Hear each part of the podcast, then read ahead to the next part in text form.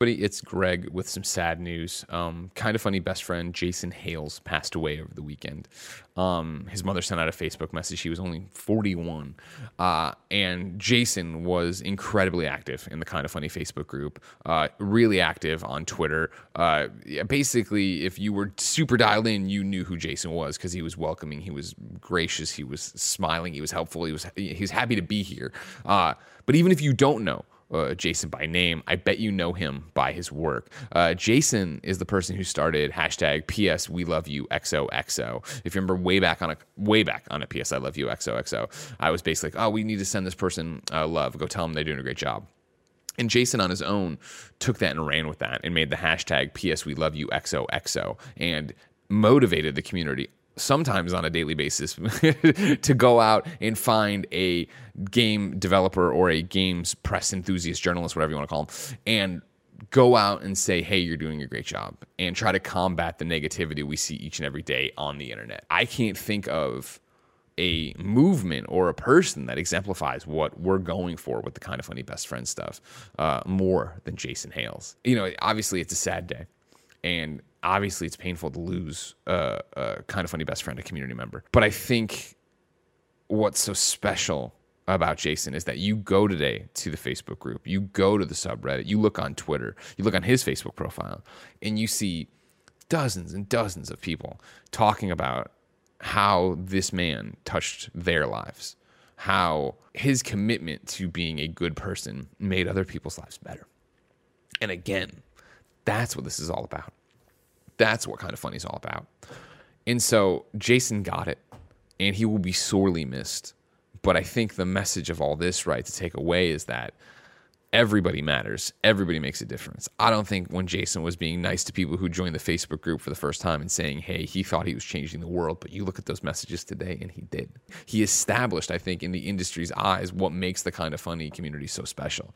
The fact that, you know, out of the blue, he would reach out to people and say, hey, and motivate hundreds of people to go say, hey, you're great. We need more of that. And Jason got it. Hello, kind of funny. Thank you for everything you have done for us. Greg, Colin, Tim and Nick, you've been amazing people creating a wonderful community. And it's not all about the videos, entertainment, it's all about family. Thank you and have a wonderful day.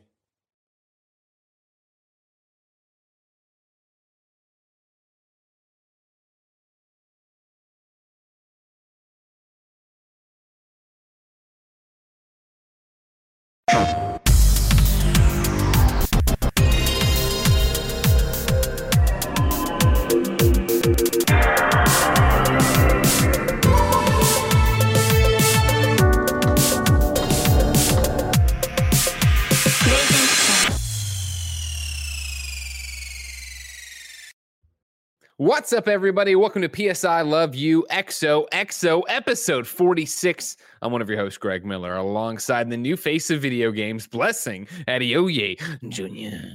What's up, Greg? 46 episodes in, uh, 11 months in. When do we give up that you're the new face of video games? And then are you just the face of video games? Because that seems like an affront to me and Jeff Keighley. Like, there's a lot of questions about this. Wait, so are you gonna are you are you here saying that you and Jeff Keighley are the faces of video games, the two faces of video games? And of course, Shuhei Yoshida. Okay, I was gonna say I was like, you can't just leave out Shu like that. I feel like I Shu is leave out definitely Shu. I think he's the there. heart of video games. Ooh, that's actually a good point. Shu is the heart. Adam Boyes is the butt. Oh yeah, That is for fair sure. also. Yeah. That is also fair. He's like a horse's ass. See, I'm try- I'm trying to think of who I think of when I think of the face of video games. Why? it- It's always what do you interpret that as? Because if you if you walked up to anyone watching this show and you said who's the face of video games, I would hope I would hope they would jump to oh Miyamoto. Tim Gettys. Oh uh, yeah. no no Oh. no Tim no.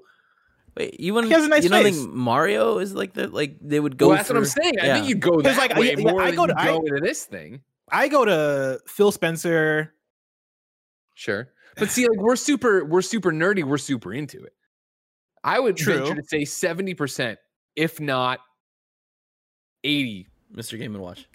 maybe even 85% have no idea who uh, but you can go poll xbox users right now Mm, which is impossible of course but if you did it it would i think 80% of them would be like i don't know who even who's phil spencer fair, but I also feel like you do the same up to, like, thing, and like those people are like, who's Greg Miller?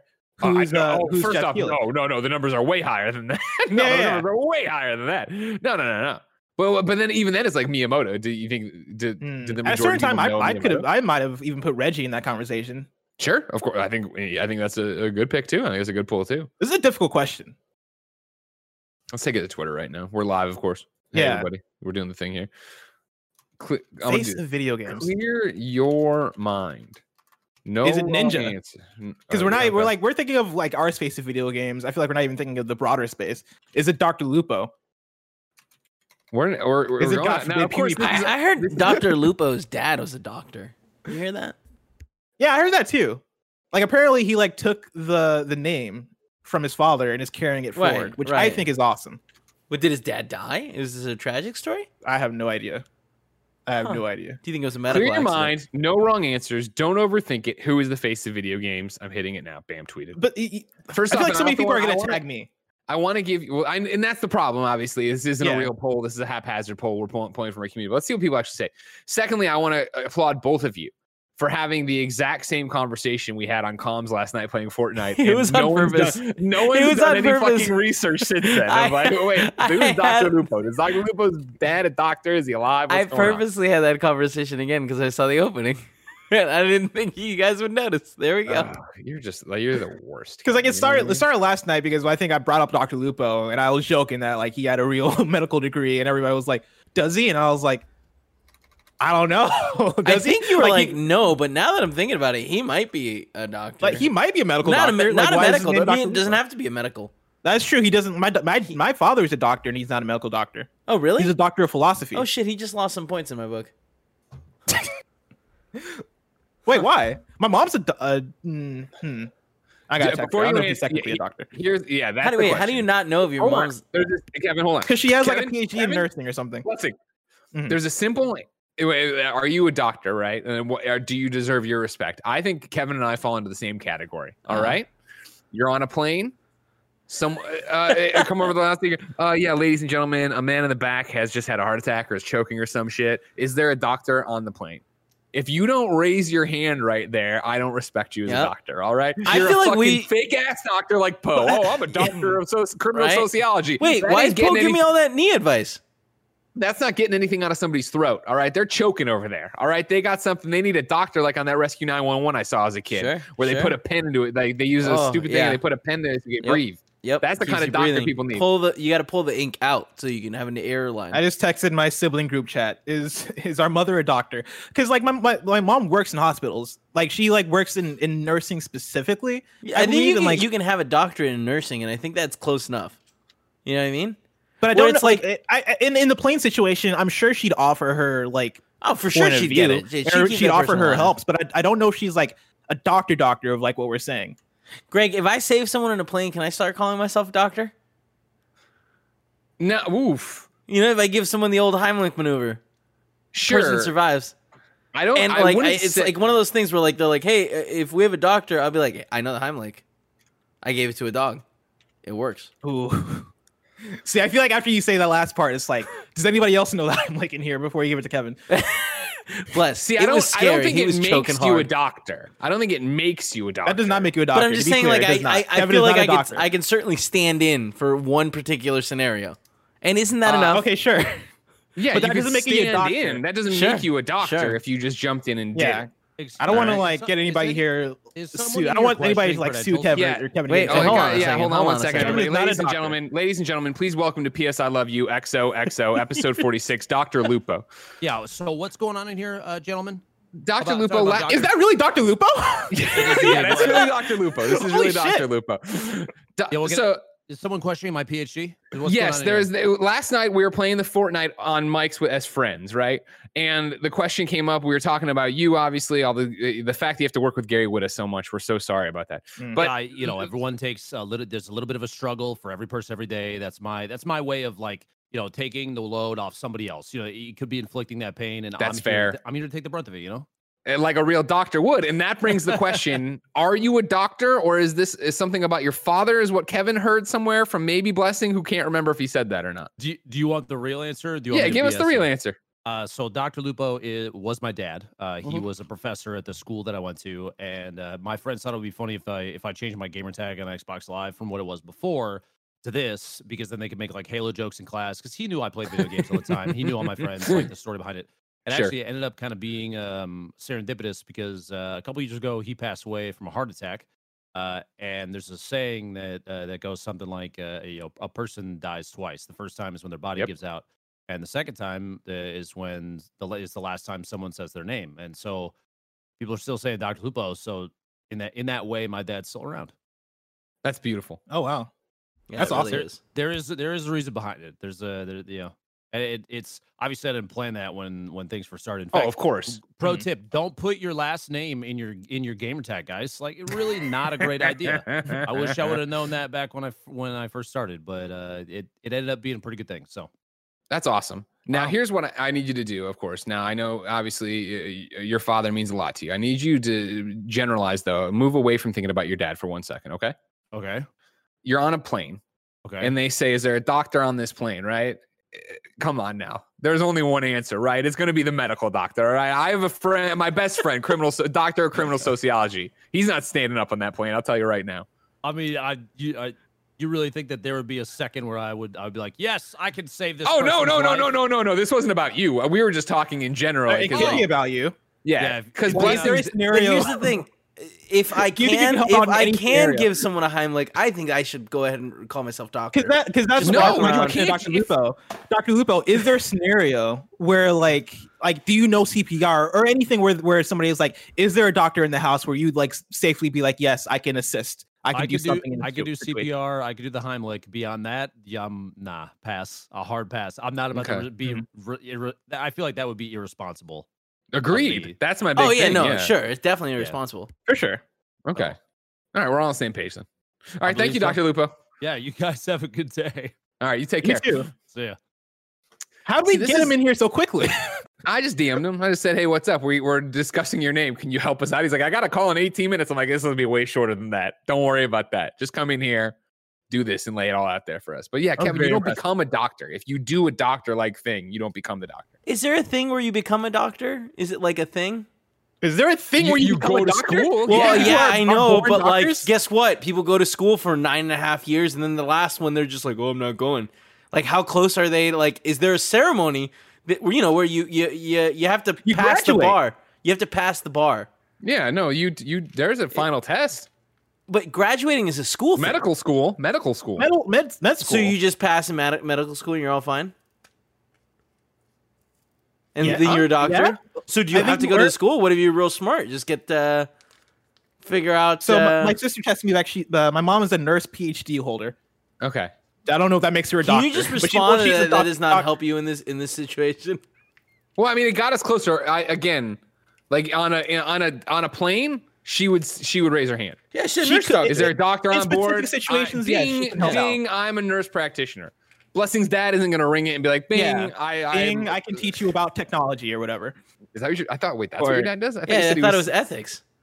No, he's he has a he'd- doctor of he'd give you the- philosophy in technology. I don't know. I don't know, man. You know very Doctor little about your philosophy, isn't that parents. like a I'm gonna be separate thing? honest. I don't I'm about my shocked. parents. I'm being I'm shocked at how little you know about your parents. Were you? It doesn't matter.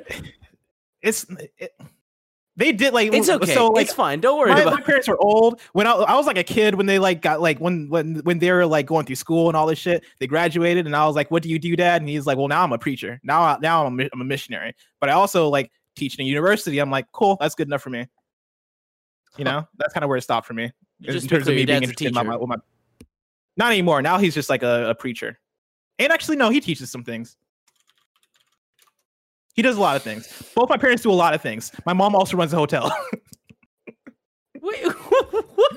She also lives in North Dakota right now, Dude, and she also what? works in the hospital in North Dakota, and so she can use all the help she can get because the, the things are bad over there. I was on the phone Oh, yesterday. She was like, she was like, oh yeah, they're having they're having us stay in the hospitals even though there's COVID. Like there's a I, I think it's just important to tell everyone to wear their mask. You know what I mean?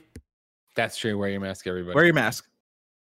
If you didn't know, ladies and gentlemen, this is PS I Love You XOXO. Each and every week, Blessing and I come together to nerd out about all things PlayStation. If you like that, be part of the show over on patreon.com slash kind of funny games. Of course, on patreon.com slash kind of funny games. You can get the show ad free. You can get it with the exclusive post show. You can write in to be part of the show, like so many of you did today. And of course, you can watch us record it live on patreon.com slash kind of funny games, just like Ryan McHill is, Nina McKee is, and the Lou are. Thank you all for your support. We love and appreciate you. However, if you have no bucks, toss our way on patreon.com slash kind of funny games. It's no big deal. You can catch the show on youtube.com slash kind of funny games, roosterteeth.com, and podcast services around the globe each and every Tuesday morning. Of course, it has ads. You don't get the exclusive post show that we do on patreon.com slash kind of funny games, but you still have a ga- d- damn good time.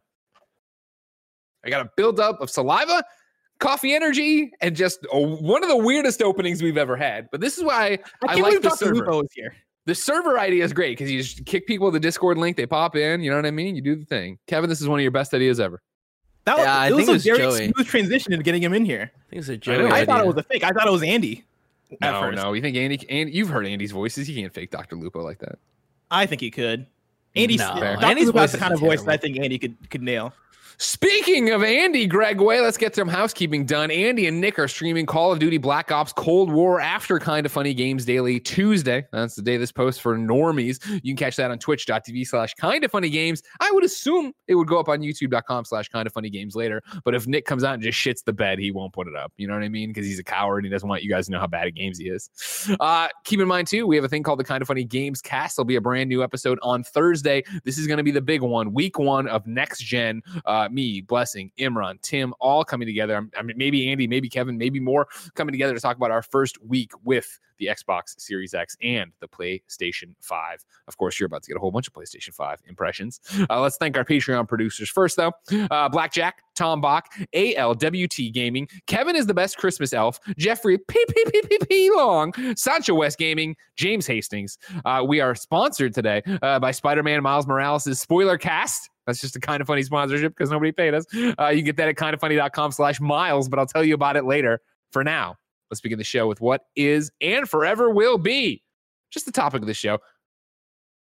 The amount of people that are responding to your to your tweet saying Mario is the face of video games. I told you. I said that's what That's I said. right, yeah. Remember? But like that's That's a great it. one. not was that what we're asking? I don't think that's what we're asking. We're asking like I said uh, clear your mind. There's no wrong answers. What's the face of video Okay. games? Yeah. Boom. You can't say Fair, there's yeah. a wrong answer after that. Exactly. We have 492 responses so far. Yeah. And what am I? I've a lot, seen a lot of blessing wow, in there. Man, Yeah, but that's just because. Jens Anderson, who makes video games, onto says it's. Duke Nukem, forever the face of video games. Okay, he's just trying Neha to be says cool. Mario, Pac Man, seeing Knack in there. That's clearly a Quite joke. Jeff Keighley Mario, It was the top Jeff Keighley. Yeah, yeah, yeah. But I feel like that's very much like our side of the industry, though. Like I feel like kind of funny listeners. I understand the answers being Jeff Keighley, Greg Miller, uh, you know, Mario, Shuhei Yoshida. I feel like if you ask, like, I gotta ask like a like a, a Twitch watcher or like a Twitch Oh, yeah, watcher sounds like an insult, but I gotta I, I gotta ask somebody on the other side of the industry, or I gotta ask like dirty a giant watchers. bomb, those dirty Twitch watchers. I gotta ask like a giant bomb listener, right? Like who's the face of video games? Sure. But I feel like they'd be like, oh, Jeff Gerstmann. See, it looks like the runaway answers here are, and I know we're exactly what we're talking about, but I understand. Uh, it's either Mario if you're going with something on that side of the games industry, and then Jeff Keighley if you're going the other way. Which I got to say, I respect. There- And I see a lot of Miyamoto's in here. Young Ye says Miyamoto. So yeah, you're seeing it out there. It's happening. Yeah, a few Reggie's in there too. It's Which definitely is probably Mario. was on. What was that now? It's definitely Mario though. Could be. Who couldn't be? Hmm. Uh, topic of the show. Blessing. The PlayStation 5 is officially here. Everyone in the world except Europe and a couple other countries that I don't know about had their first weekend with it. I asked people to write in with their reviews of it. I want to talk about this day, another day of celebration. Like you said, last week felt like this giant celebration. All this stuff was happening, right? And Mm-hmm. Like then a holiday. Exactly. Then it, it it was holiday weekend, and then even now, I still feel like we're in the hangover. I, f- I still feel like you know we all got done with finals, and now we're just living this life that we've dreamed about for so long. So let's start here. Blessing, how was your weekend with the PlayStation Five? Oh my god, I was gaming nonstop this weekend. It's Mhm. it's been a fanta- uh, fantastic week. Um, I I've played pretty much all the launch games that like I felt like I really wanted to play. Like the, the, the I I got I and I'll talk about it later in the what you've been playing, right? Like Just I do it beat here, shove it in, include I'll, it in. I'll just talk about here. I I beat Um, codes. On, Sackboy. a big adventure. Oh, you beat Sackboy. I didn't know you beat Sackboy. Yeah, I finished it. Okay. I beat and I I I can't believe how good it is. And I, I come back. I'll t- I'm- I know you're with me, and I know you're about to go off on it probably, but like people are sleeping on Sackboy. Oh my God. is so good, and not enough people are talking about it. And I don't get me wrong, I, I adore Astro, I adore Miles. I understand why those are getting all the acclaim they are, and Demon's Souls too, obviously. But like every for me, I've just been in this great place, but then also shitty place where I feel like I can't focus on anything. Where I play Assassin's Creed and then I go do a chore or whatever, and then I start up some Sackboy and then I go do something else, and I come back and I start Assassin's Creed, and I don't feel like I'm making the monumental progress I want in any of these games, but I'm chipping away at all of them. Yeah, and I've kind of had the opposite thing where I've been hopping from game to game and somehow miraculously like just like destroying them. I am beating beating these games one after another, except for Demon's Souls uh and or Assassin's Creed Valhalla. Um but yeah, like and I mean to, to even further uh the fact that people are sleeping on Sackboy, my two favorite launch games at this point are probably Sackboy and The Pathless. I don't know what what order, but those two, those two games people are sleeping on them heavily. They are both fantastic games. Um, I also platinum uh, uh, Astro Astro's Playroom Sure. uh, this last weekend, but yeah, uh, Sackboy, a big adventure, fantastic. I might have mentioned this in a different show earlier, but like making the transition into it after having beaten Astrobot um is so th- those two names are so confusing in my head since they're both the name of the character you play as sure. uh, having beaten Astro's Playroom, going into Sackboy, I was like, all right, let's see how this is. It kind of it kind of reminded me of the transition from Last of Us Part 2 going to Ghost of Tsushima, where I was like, okay, yeah, this seems rough. And then I get into Ghost of Tsushima and I'm like, oh no, this is fantastic. It's just weird playing uh, like shifting dynamic this much after playing Last of Us Part 2. Playing um, one, yeah, one that's so clearly one thing and then into another, right? And how Yeah. Astrobot is this polished, tight, dual sense tech demo. It's only four levels, packed, packed, packed with PlayStation stuff. And then for me playing Sackboy, it's been that same thing of starting it, and not that it is, but feeling a bit empty. Like the levels feel a bit empty. They're not as Mm-hmm. jam packed with other bots running around and doing stuff like you see in Astrobot, right? So there are stretches of going uh, in- through just to your objective and then moving on to the next thing. But then trying to find all the hidden bubbles and hidden things in Sackboy, that's where the game really starts to unfold, I think. Exactly. Like uh, the way the way I'd compare I'd compare them is to say Astro's Playroom to me feels like this four level long set piece. Like it feels like a roller coaster of a game where you're, go, you're where you're going from one thing to the next. There's And not a moment wasted. Yeah, there's not a moment wasted. Everything is exciting. Everything is is lively. Everything is colorful, and it is a it is a roller coaster ride. Whereas uh Sackboy a big adventure very much feels like a video game as video game like it is an excellent 3d Yep. platformer where every level feels like its own cool idea and own uh very well crafted very well designed thing and it took me it took me a bit in the first world to make that adjustment of oh yeah this isn't sackboy and it doesn't need to be sackboy in fact in my first hours of sackboy or, or this isn't astro it doesn't need to be astro my first hour of uh hours of sackboy i, I was like hmm man, I wonder what it, what what it'd be like if they made this the, the tech demo and they made Yeah, Astro yeah, yeah. the full game. And after beating Sackboy, I'm like, no, they made the right decision. Like Astro works so well as a tech demo, and Sackboy works so well as a full game. Like I can't I can't believe how good it is. I've never been one to be in love with a Little Big Planet game, and Sackboy, I think, is platforming excellence. Like it is, it is, it is so good and so solid and so creative and fun to play. And it reminds, it reminds me a bit of um Yooka-Laylee in the impossible lair where Sure. that came out of nowhere for me i played that game and i was like huh like i didn't really play much of the first Yooka-Laylee but impossible lair seems to be doing things that people like pe- people overlook it because you know who's anticipating Yooka-Laylee in impossible lair but then you play it and you're like oh snap no this is really cool the way in which they do the collectibles and levels and the way um how creative everything feels and how every level feels like its own creative thing very good What I Um, love about Sackboy, right? And you know, I'm I'm a Little Big Planet fr- fan from way back in the day, right? Covering it from the first one on, and I think the knock Little Big Planet would always get, and you know, you can kind of for dreams you can see it to the nth degree, right? Of like, well, if it can be everything, then what? It's nothing. It kind of loses this identity, and I felt like even the media molecule levels of Little Big Planet would be changing so not drastically, but doing so much to show you what you could do that you never got in a rhythm of what they were. And so I really do feel it was a great move to have Sumo say, we're taking Sackboy, we're taking what you know about the Little Big Planet Sackboy world and just lopping all of that off and it's a platformer and it's it's it's a platformer designed to challenge you to collect, collect all the bubbles challenge you to get through without dying just be this and nothing more so that you can hone that vision and have you know that feeling of progression your skills getting better as you go and understanding what how to jump and how to land and where you're going and what you what materials you can grab onto which ones you can't like they've done a great job of it and then to layer in the love you'd expect from a Little Big Planet game and a Sackboy world and the detail of it, right? Let alone the PlayStation 5 version of it with like flyaway fabrics on Sackboy and all these things. To Yeah. lay that in, to have the set pieces you do have, to have the one musical level that I saw Dornbush tweet about that you were talking about that I got to play uh, this past Thursday or whatever it was. Like the way all that not even culminates because it's so early, but I think it, it's the early culmination of like, no, this is the kind of game you're getting. Like you're gonna have the platform you've been doing and enjoying, but then also these kind of like set pieces. Like it's so well done.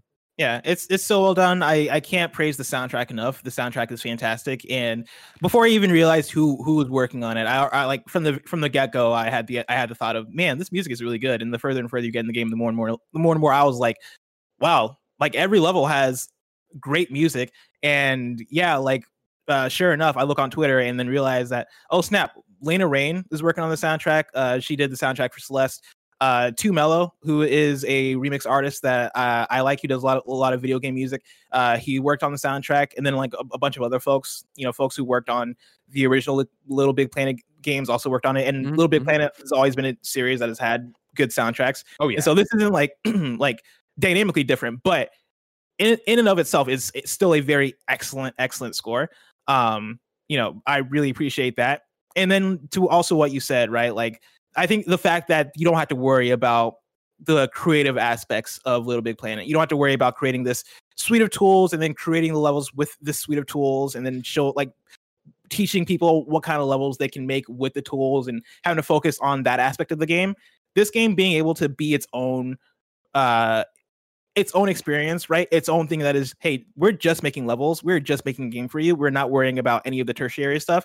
Has made for such a quality experience that I've never really thought of Little Big Planet or Sackboy being, and now it is. Like Mm, now, I can't wait for the next Sackboy game, and that's Sure. something that I never would have thought uh, would have been possible for me. But here we are. It's very good.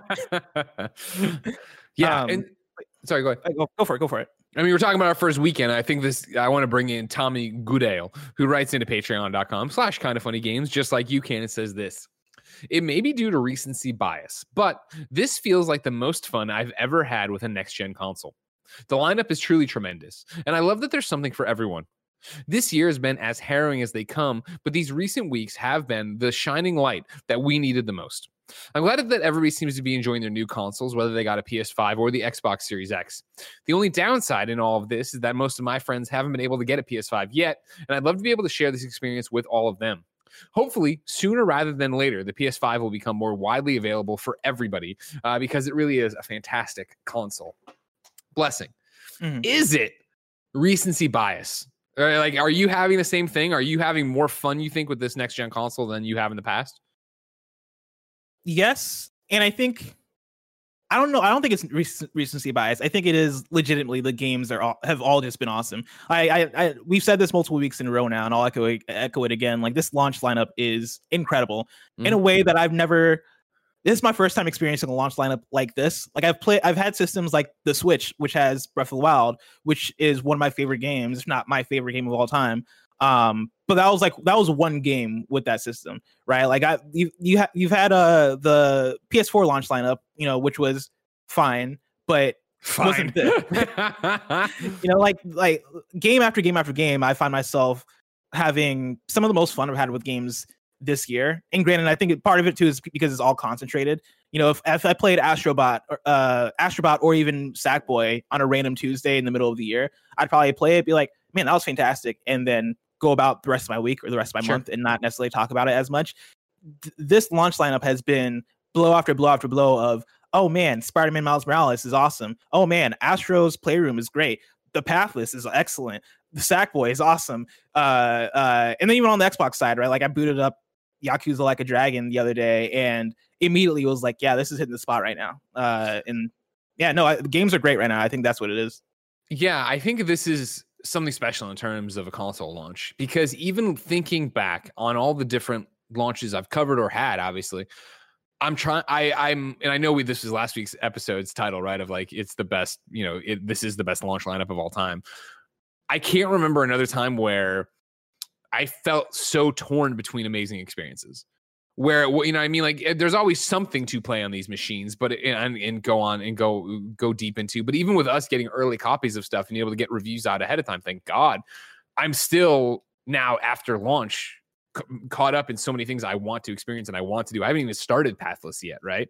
And it's that thing of like Assassin's Creed is the big, you know, RPG I'm playing right now. I do want to get back to Demon's Souls at some point, but when will I have time for that? Let alone Cyberpunk still on the horizon here coming that way, let alone Fenyx on the horizon here. Like there's still so much happening, but even right now of, you know, last night, you know, we make the joke about the the Fortnite stuff. Uh last week on what Games Daily, we we Yeah. made this patch that we would play. Yeah, we would play uh, uh Fortnite on Sunday night at 10 o'clock. And when Kevin texted, there was that moment of like, oh man, because like I was almost all the way through Lego Batman and I was like so ready to jump back into Valhalla and get, you know, go grind skill points and get on that. It's like, oh man. And then when we started playing, it was like so much fun. And now, you know, Monday, I'm hopeful that we play it again tonight. You know what I Hmm. mean? And so even there of like juggling what and, and I know Fortnite's obviously been out forever, but how it looks on PlayStation 5, how it plays on PlayStation 5. Again, like even though I know the parties people hate the way they've been set up, I thought last night was pretty awesome that we've had this kind of funny group forever. And now there's just a voice chat channel on it that we could all jump into, like, and not have to build something new and go from. Like, Yeah. that it's a really ridiculous embarrassment of riches right now in terms of how much stuff there is to play and how much stuff I want to play. Yeah, and I think there's also I think there's always the excitement of a new console in general. Uh, because like even going back to this the Switch coming out, I think part of what made even Breath of the Wild such a special experience was playing with the Joy Cons and it being this new thing of like, oh, I've I've never held a controller like this before. Uh, right? Sure. Because I was playing with my Joy Cons attached to the Joy-Con grip, and I was like, whoa, what the fuck is this? And that that element of discovery like of the new platform as you're experiencing like this cool new thing this cool new game Yeah. I think kind of at like adds on to itself. The. PS5 with the with the dual sense and with the UI and all the newness in general. I think that's what's kept me coming back is the idea of not only do I have these great games, but I want to continue to play on this console because I don't want to stop because it's this new thing. It's it's a mystery to me. Like I want to see how different games function with the dual sense. I want to see how good Fortnite looks on my, on the on the PS5 compared to how it looked on the PS4 or on the Switch in our case. yeah. Um yeah. and they're, there's still- way better than the Switch. Oh yeah, no, the draw distance compared to to the Switch is great. Um, but yeah, like it it does it it feels like an overall new experience, which I think is going to happen regardless of the new console, but still adds on to the wow, I can't stop playing games. Wow, this feels so cool. Wow, I want to keep going kind of thing. Uh, I want to get AJ Shank involved here. AJ wrote into patreon.com slash kind of funny games, just like you can to be part of PS I Love You XOXO and says, I can't gush enough about Astro's Playroom. It's such a lovingly crafted, fun experience that everyone who gets a PlayStation 5 should absolutely play. But one part of it not to miss out on is the speed running levels. I originally did these just to do them, as the trophy isn't required for the Platinum Trophy, but I wanted to 100% anyway. After I finished all of the levels and got my total time under seven minutes, I thought about deleting Astro from my SSD, but for some reason I didn't. Then something happened. My three best friends started doing the speed run levels as well as the play. It started doing the speed run levels as well. The PlayStation 5 sent me notifications that my friends had beat my times on various levels. It wasn't my friends sending me a message to gloat, but the system itself letting me know I had been bested. So, being the competitive person I am, I hopped back in and tried to one up them. One thing led to another, and my friends and I all ended up putting around 15 hours into Astro's Playroom this weekend. We played from 9 p.m. to 2 a.m. Saturday night alone, just doing these levels over and over and over. It got to the point where we were all in the top 100 in the world time in, t- in total time worldwide, with two of us in the top 30, and with at least two of us in the top 100 on each level because we kept pushing each other. The craziest thing about this is that none of us have ever had any interest in speedrunning before, but the system giving these notifications really helped us dive in. This was the most fun I've had in a long time in an online gaming experience, and it came from a pack in, single player, two hour long tech demo. A great tech demo, don't get me wrong. If you had told me I'd spend more time in the first four days with my PlayStation 5 in Astro's Playroom than I would have in Miles Morales or Demon's Souls, I wouldn't have believed you for a second. But here we are. Uh, team Obs- and how do you how do you do you know how to say their name? Team Oh, Azobi? I- yeah, I've always just said Asobi. Asobi uh, has done a wonderful job with Playroom. I loved Astrobot Rescue Mission and couldn't be happier to see these people see people enjoying Playroom. I really hope Sony greenlights a full sequel.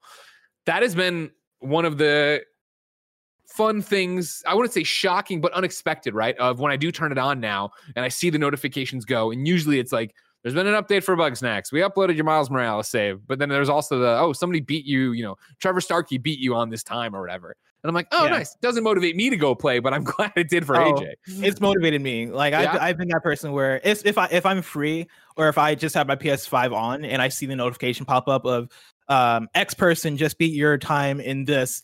If you press the PlayStation button and follow it, it takes five seconds for you to get to that event and immediately challenge their time. And like I'm the- I'm the kind of player that uh that that does appeal to me. And I know Yeah. I, it, it feels like- like such a weird PS5 E3 UI video showcase of like, look how you can interact with your friends list and like play against your friends and beat their high score. But I am that kind of person that every, every time I see that, I'm like, all right, bet. Like I, I like leaderboards. I like competing with friends in that way. And yeah, every time for Astrobot and then also for Sackboy Big Adventure because they have speedrun levels in that game also.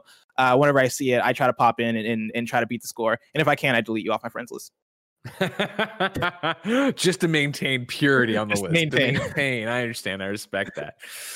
Yeah, it's been interesting to see. It's awesome right now to turn on the PlayStation 5 and have like for me 36 friends or whatever online and go in to see them all with the new PlayStation 5 logos next to their name and Demon's Souls or Bugsnax or Miles or whatever and see what everybody's getting into. It's it's fascinating to see how quickly it's just become now I don't want to say like the machine in people's lives. I don't know if they're playing Xbox more or whatever, but the fact that it's such an easy transition. You know, usually there you know, for a transition, a, a console passing of the baton, there are so many hurdles. Whereas this one, it has been. What's this generation all about, Kevin? Convenience. Exactly, and it seems like it's been so convenient for everyone to jump in. Last night, for you know Barrett, who hasn't played Fortnite at all on his PlayStation Five, ju- to download it while we were w- waiting for him, hop in and be able to ready to go, be a- able to go do that whole thing. To the the uh, person who asked the question, right? Like mentioned toward the end, that like I hope they hope to see them bring back bring back Astrobot. One of the PlayStation updates that I'll just bring up now. Bring it in here, toss it in, Kevin. We're doing a PlayStation update now. Get your time code ready. I'm not keeping any time codes. Oh, I'm Kevin. oh dang! Oh, Kevin. Kev, Kev. Kevin. Uh, there's a PlayStation blog post about the DualSense and how the controller works in Astro's Playroom. And towards the end of it, there's a quote where they say, uh, "Astro will be back with new with news soon. Until then, have a great time with your PS5, and above all, stay warm and- safe." And so, to me, that's an indicator we're going to see some more Astro, and we have to wait, won't have to wait long. Hopefully, How long do you think it's gonna be? I don't know, probably like a couple years. I'll, I'll give it. I'll give it. I'll give it two years. I think it's two years. Two years before we see another Astro game. Yeah. You hope. Yeah. Yeah. That's I think- reasonable, and that's the real thing. You would hope it would be quicker than that. You would hope Yeah. that like never they did this thing, they spun it up, they realized how special this was, and even before then, I'm sure after Rescue Mission, PlayStation must have been like, "We'll get to work on another one," and then mm, if they cut content or ideas from it and put it into this tech demo, then to get it out. Yeah, I just feel like this tech demo. If you imagine Astrobot Rescue Mission finished and PlayStation was impressed with it, and they were like, "Hey, we want you to be the thing that goes to PS5." Right? This tech demo feels like it took must have taken so much work and so much effort, even even for how short it is. Like, there's so much jam packed in there in terms of references, in terms of dual sense integration, and all this stuff. That I wouldn't be surprised if they were just working on Astro's Playroom, and now that they're done and, and it's out, now they're revving up on Astro uh, Astronaut Rescue Mission 2 or whatever the next Astro game is. Um, and I wouldn't be surprised if that took, well, if that if that came out in like 2022, 2023. Yeah. Because like 2021 is already spoken for as far as, as far as PlayStation. So I feel like 2022 kind of works. You're just ready to call, uh, phone it in, huh? 2021's a lock. We don't need to worry about it at all. What other what I mean, do we need any other PlayStation games? in 2021? Wit writes in. To patreon.com slash kind of funny games. It says after an incredibly strong launch with Miles Morales, Demon's Souls, Sackboy, Astrobot, etc., Sony is clearly hoping to keep that momentum up with an incredible stacked 2021 lineup. When do we learn more about Sony's 2021 slate? In the first half of 2021, we'll get Gran Turismo 7, uh, Sac- Ra- Gran Turismo 7, Ratchet and Clank, Returnal, Destruction All Stars, and Deathloop. In the second half, we get Horizon Forbidden West, the God of War sequel, and Ghostwire Tokyo. At some point, uh, there will there will poss- we will possibly get The Last of Us factions, and Sony has said Astrobot will be back with new content soon. However, we still know so little about most of these games. How slash when do you think Sony will show them off? Could we get a state of play in time for Black Friday, the week of the Game Awards, like last last year, or will we wait until January and or later? And what do you think Sony will bring to the Game Awards? Uh, with as much as Sony has in 2021, I'm incredibly interested to see how the market, how they market it all, and would love to know y'all's thoughts. So when do we hear more about the 2021 slate? I, I mean, 2021. I, I, I think right now all focus is on the PS5 launch, and I think they've done a good job. Uh, uh, currently, like you know, keeping all focus on the launch titles and and waiting waiting before they go they go into 2021 because 2020 is 2021 to the question right is so busy there's so much going on Mhm, uh mhm. and like I, I the way sony's been doing it lately it feels like they've been waiting for games to come uh and marketing marketing them as they approach. And so i wouldn't be surprised if they continue that. Like obviously you want to you want you want to uh set vision for the future and you want to get people excited about god of war and horizon which are both probably going to be later uh later half of 2021 i know horizon was confirmed later half of 2021 you assume god of war is planned for later half.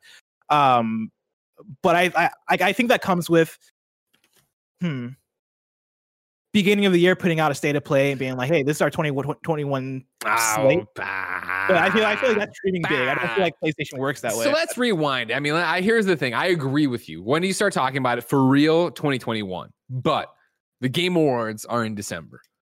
I think you know, like to Witt's thing here. Do you think we get a state of play before in time for Black Friday? No. no. Black Friday is all about PlayStation 5. It's all about this launch lineup. It's all about continuing, hopefully, to try to, you know, meet the demand here, but more than anything, be the hottest video game console, the hottest video game product for uh, uh, the holiday season, which of course will actually end up being Switch numbers t- of total things sold. But in terms of demand and people being frothing at the mouth trying to get a PlayStation 5 like Turbo Man, you want that, right? So that's fine. Get you through Black Friday, sure, with all your advertisements. I think then the next thing we get in terms of a sniff at Sony's 2021 is going to be Game Awards.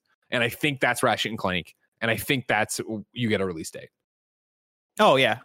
No, I can think- definitely see that. I think that's what you come out. I don't think it's the only thing from PlayStation. I think this needs to be a stacked thing. I think you could I think Deathloop maybe makes an appearance. Yeah, but do we count Deathloop as a thing? I mean, don't get me wrong. I know it's you know exclusive or whatever, but that's a Bethesda thing. I'm not. I'm. Yeah. I, I'm and not I mean really that's why. Because I, I don't I mean I don't know how many games PlayStation wants to market at a Game Awards because PlayStation seems very like a, a bit hands off when it comes to these different events like the Jeff Keighley stuff. Um like I feel like we usually see one or two things at most and not like a hey we're we're putting everything in here. Uh but I do think Death, Deathloop being a Bethesda title and it being in the first half of next year I think definitely is probably going to make an appearance on. Definitely is probably, but uh, is is probably going to make a, uh, an appearance. probably. definitely, probably, uh, probably going to make an appearance at Game Awards. And Ratchet and Clank, I think, is also for sure because Ratchet Yeah. and Clank was also at the opening night live. Yeah, that's right. They did, a thing- they did- yeah, they did a lot of that there. Do you think you see anything from Horizon there? No, Yeah, I think so too. I think play because I, do think PlayStation plays it close to their vest. Where again, this is a hey, let's get you hyped for PlayStation Five because still Christmas and the holidays are still in front of you, and let's worry about 2021 later. But I think the tidbit they drop on you to make you again froth the mouth for what happens in the first half of the year is hey, here's Ratchet's release date, and what we go from there. Then I think we get into 2021 and we get closer to Ratchet, and that's when you do a state of play that does talk about Ratchet, a whole bunch of smaller stuff, and then a bigger tease for a real Horizon trailer or something like that. And then, you know, the next state of play is more of a blowout for Horizon, similar to what we saw a little bit with how they did Last of Us. now what if we got weird Let's get weird. What if God of War at Game Awards? I'd it, fucking incredible. Let's go. I, That's I- not a I- bad idea. That's not a bad idea. To like- see it. Here's Ratchet and here's release date, and it's very immediate. Here's God of War, an actual scene from the game, similar to how you know they revealed it the first time, right at PSX or whatever, where uh, Kratos and uh, Atreus were there. Was And that PSX or E3? I can never remember. that was E3. Okay, sorry, Um, my the first God of War reveal.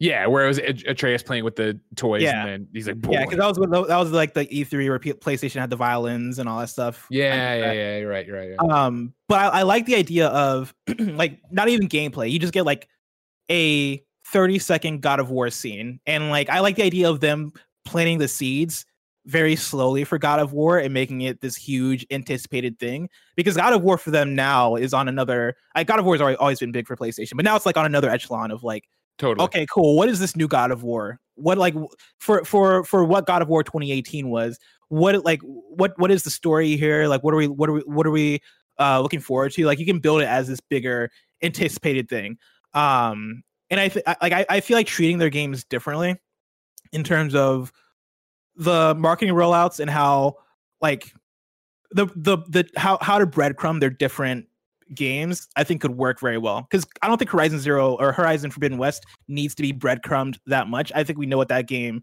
is going to be and i think the anticipation for that game is going to be what it is um which is going to be great. But god of war i think they could put on this other level of hey this is top tier video game shit like this is red dead redemption 2 this is uh uh i don't know fallout like this is what thi- this is this is like the upper echelon of gaming and we can treat it that way I'm scrolling Stretch that through rollout. something. Because here's my thing, I mean, and this is obviously not, I think, shocking by any stretch of the imagination, but perhaps it is, and it'll just be a bold claim to put out there and stuff. You know, you said Horizon Zero Dawn, we know what that's about. I don't think we do. I think as as beautiful as that trailer is, Aloy and some of the stuff you've seen, it looks way too much like Horizon Zero Dawn. So I think that Forbidden West is going to have a real dramatic shift tonally and like probably in what goes on in it. And I think eventually when they want to, they're going to show that trailer and it's going to be really like kind of rock the idea of what that game's going to be. Because I mean, How I? I'm not saying it's going to be darker. I just think it's going to have a weight. I think like Hmm. Aloy looks like she's pulled right from the first game, which makes sense when you're trying to hide what's really going on in this game, right? Not that I'm saying she's going to get like suddenly a crazy haircut or whatever, but I just think there's more to it than what we look at. Because like right now, I'm scrolling through the announcement trailer from Do June. they for- come back from the moon? I think they might finally come back from the moon in this one, Kevin. I'm not, you know, I don't want to spoil- get too far ahead spoilers of for the myself. first one Spoilers for the first one that the whole thing is happening on the moon. I think, I think we all, I think we all know that at this Yeah. point. But I'm gonna be fascinated to see what Forbidden West actually ends up looking like and being like, and where we're set. IMO. it's fascinating It is fascinating. Kevin, you have something else to say? Nope. I was shutting my mic down. Oh, sorry. Sometimes it sounds like you turn it on the mic. You know what I mean? crazy how they go from the moon to san francisco it's such a like shift you know You know, I Such a y- you say that, but I mean, like, think about that. That uh, what it was, uh, Kevin, like what 200 years ago. If I would have come back and been like, hey, there's this guy Buzz Aldrin, he went from Texas to the moon. People are like, that's impossible. What's Texas? Fair. Yep. You know, that's just wait The how many lone years ago? No, thank you.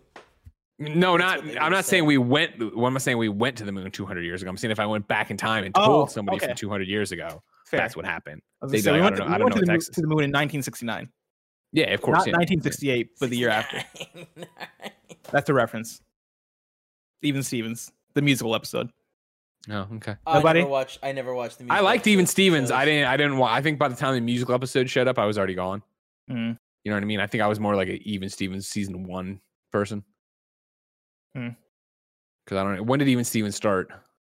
2000. No, that's not true. One? 2002 It was definitely early Something like 2000s. Yeah, it's That something like not. That is impossible. Greg, you were maybe old. start hmm. I know that. and 2001, That's I'm why it's say. surprising I saw anything of Even Stevens. I mean, yeah, right. Look at that season's premiere for season one, June seventeenth, two thousand.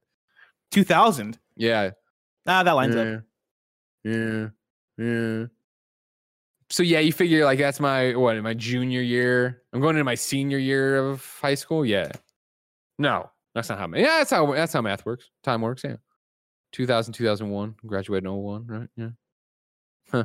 So yeah, it's something you're you're watching with your friends, like you know, before you go backyard wrestle or whatever. I don't know.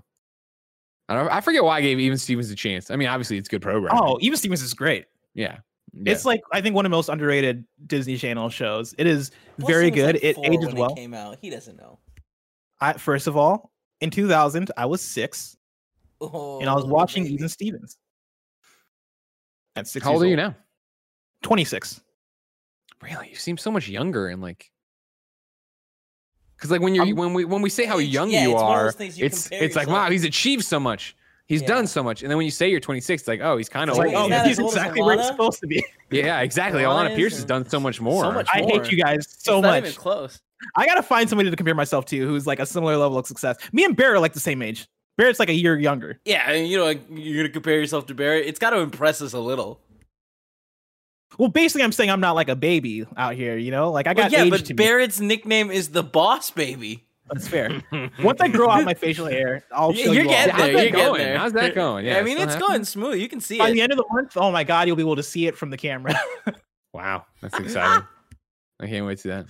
Uh, think- Joey do you Noel in chat points out that uh, Even Stevens is on Disney Plus, so I can catch up Yeah. anytime I want to. That's how I know it's aged so well. Is because when it first came out on Disney Plus, Mm. I guess this would have been the launch of Disney Plus. I started watching it and I was like, wow, this is aged very well. It is still funny. And Shia LaBeouf, or sorry, Shia LaBeouf, oh, gives such a great performance. His He performance does. is awesome. Also in Holes is great. His his performance is great. Oh, that is true. I can I can agree with that. He's a great actor.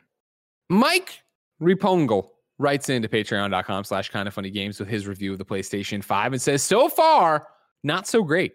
Mine freezes up whenever I get to the main hub area of Demon's Souls, as well as the first cutscene of Spider Man Miles Morales. I've tried factory resets, wiping saves, and everything else I can think of, and it repeats itself. I unfortunately am not the only one, and Sony has yet to acknowledge this issue and if it is fixable with a system patch. Stinks to take off take a day off of work to game just to see this happening to so many people. Parentheses. I even made a poll on Reddit, and out of 337 people, 76 of them are having problems like me or worse. Hopefully, a patch comes soon, and I can enjoy the rest of uh, you, or I can join the rest of you on enjoying the new system. Uh, it does play PlayStation 4 games, Astrobot and Bugsnax without a problem. So at least I have that. Nice to pay $500 for a superpowered PS4. Dot dot dot. Blessing. Bugsnax. What's up? How many crashes have you had on your PlayStation 5? Two. Yeah. Yeah, I've had I've had problems with, and uh, this again comes with next gen and being early adopters, and you know being there at launch. I launch consoles are gonna are gonna have issues, and so it's been non surprised. Like the the the couple of times my PS5 has crashed, it's been non surprising.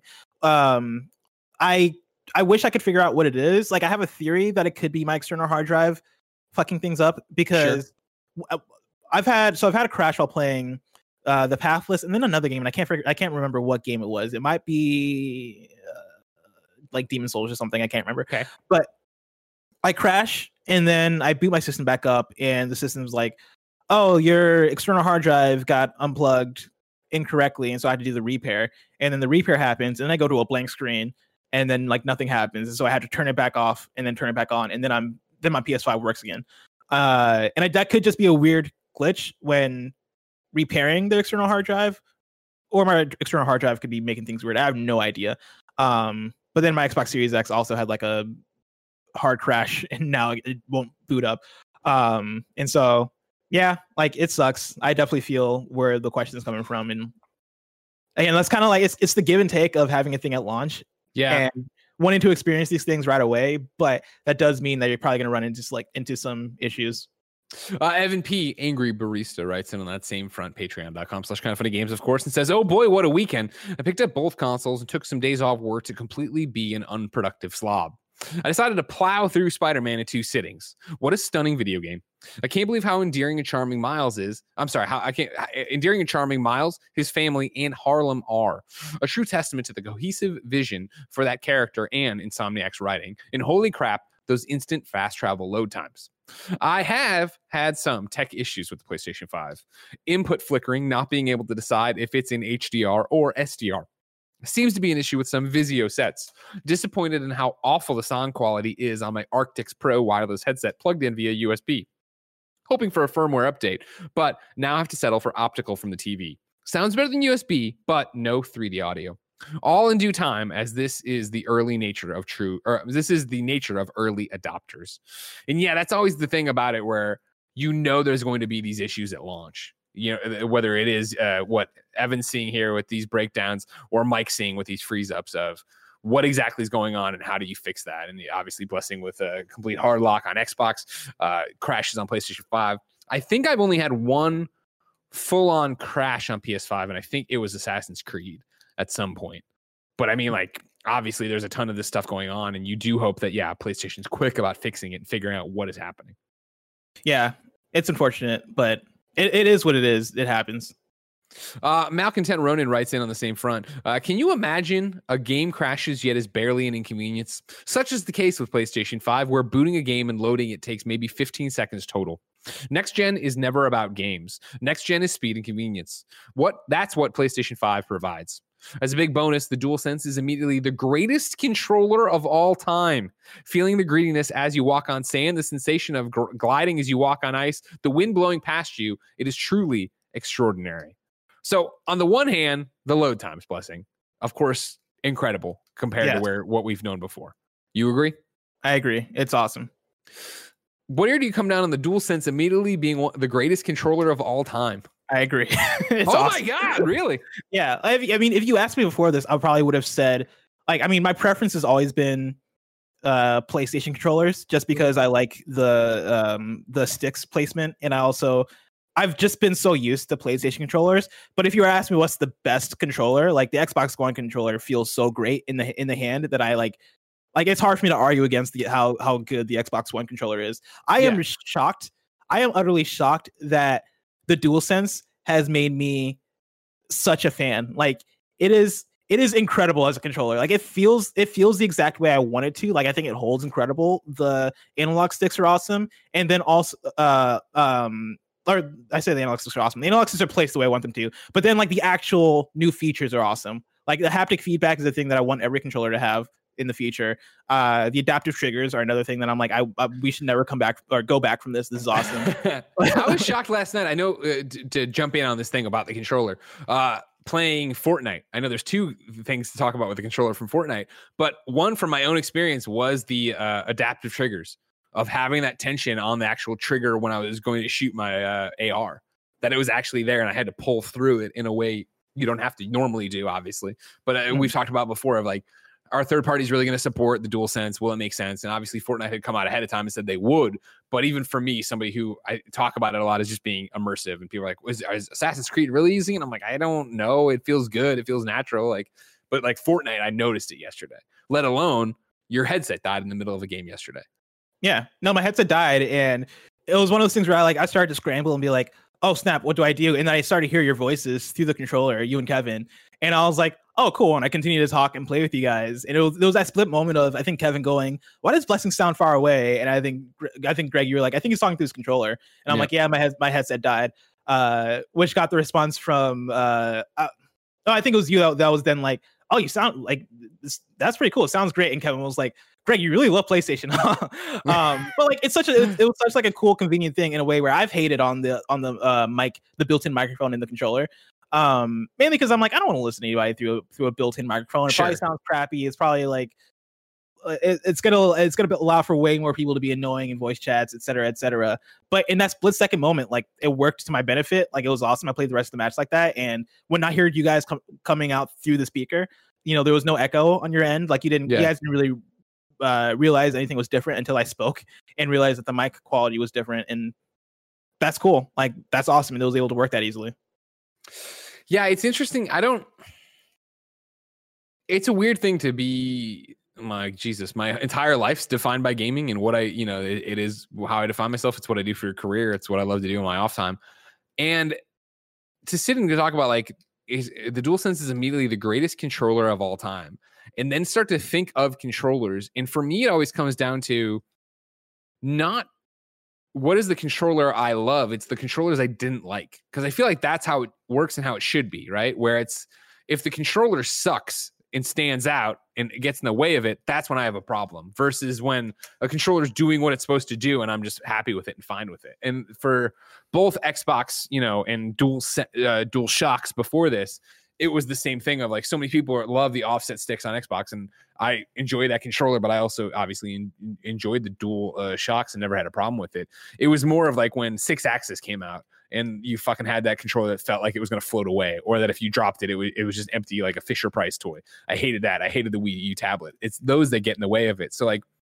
to sit here and talk about, you know, the greatest controller of all time. Like, I, there's a case for it, I assume, with the Dual Sense, like because it is something that's been dropped in, and I love the heft of it. I love the feel of it. I, you know, I think it, I like it better than I liked the Dual Shocks, but at no point was I like I hate my Dual Shocks, if that makes sense. Yeah, but yeah. I do feel like this is the evolution of it. Of it is great, and obviously the uh rumble and you know it, it, the haptic feedback is great and the triggers are awesome and uh, the mic thing you know made me a believer last night when it worked for you Yeah, and I, I think for me the dual uh, um in this conversation of like the best controller, right? Like I think for me the thing that that uh really lifts the dual sense up is the the the improvements from the DualShock 4 all feel necessary and like Mm, that- it doesn't feel nothing no feature on the dual sense for me feels wasted in the way that the DualShock 4 had features that felt wasted. Like even even the like the one thing I would point to is probably the touchpad on the DualSense when I think of do we really need this? But even that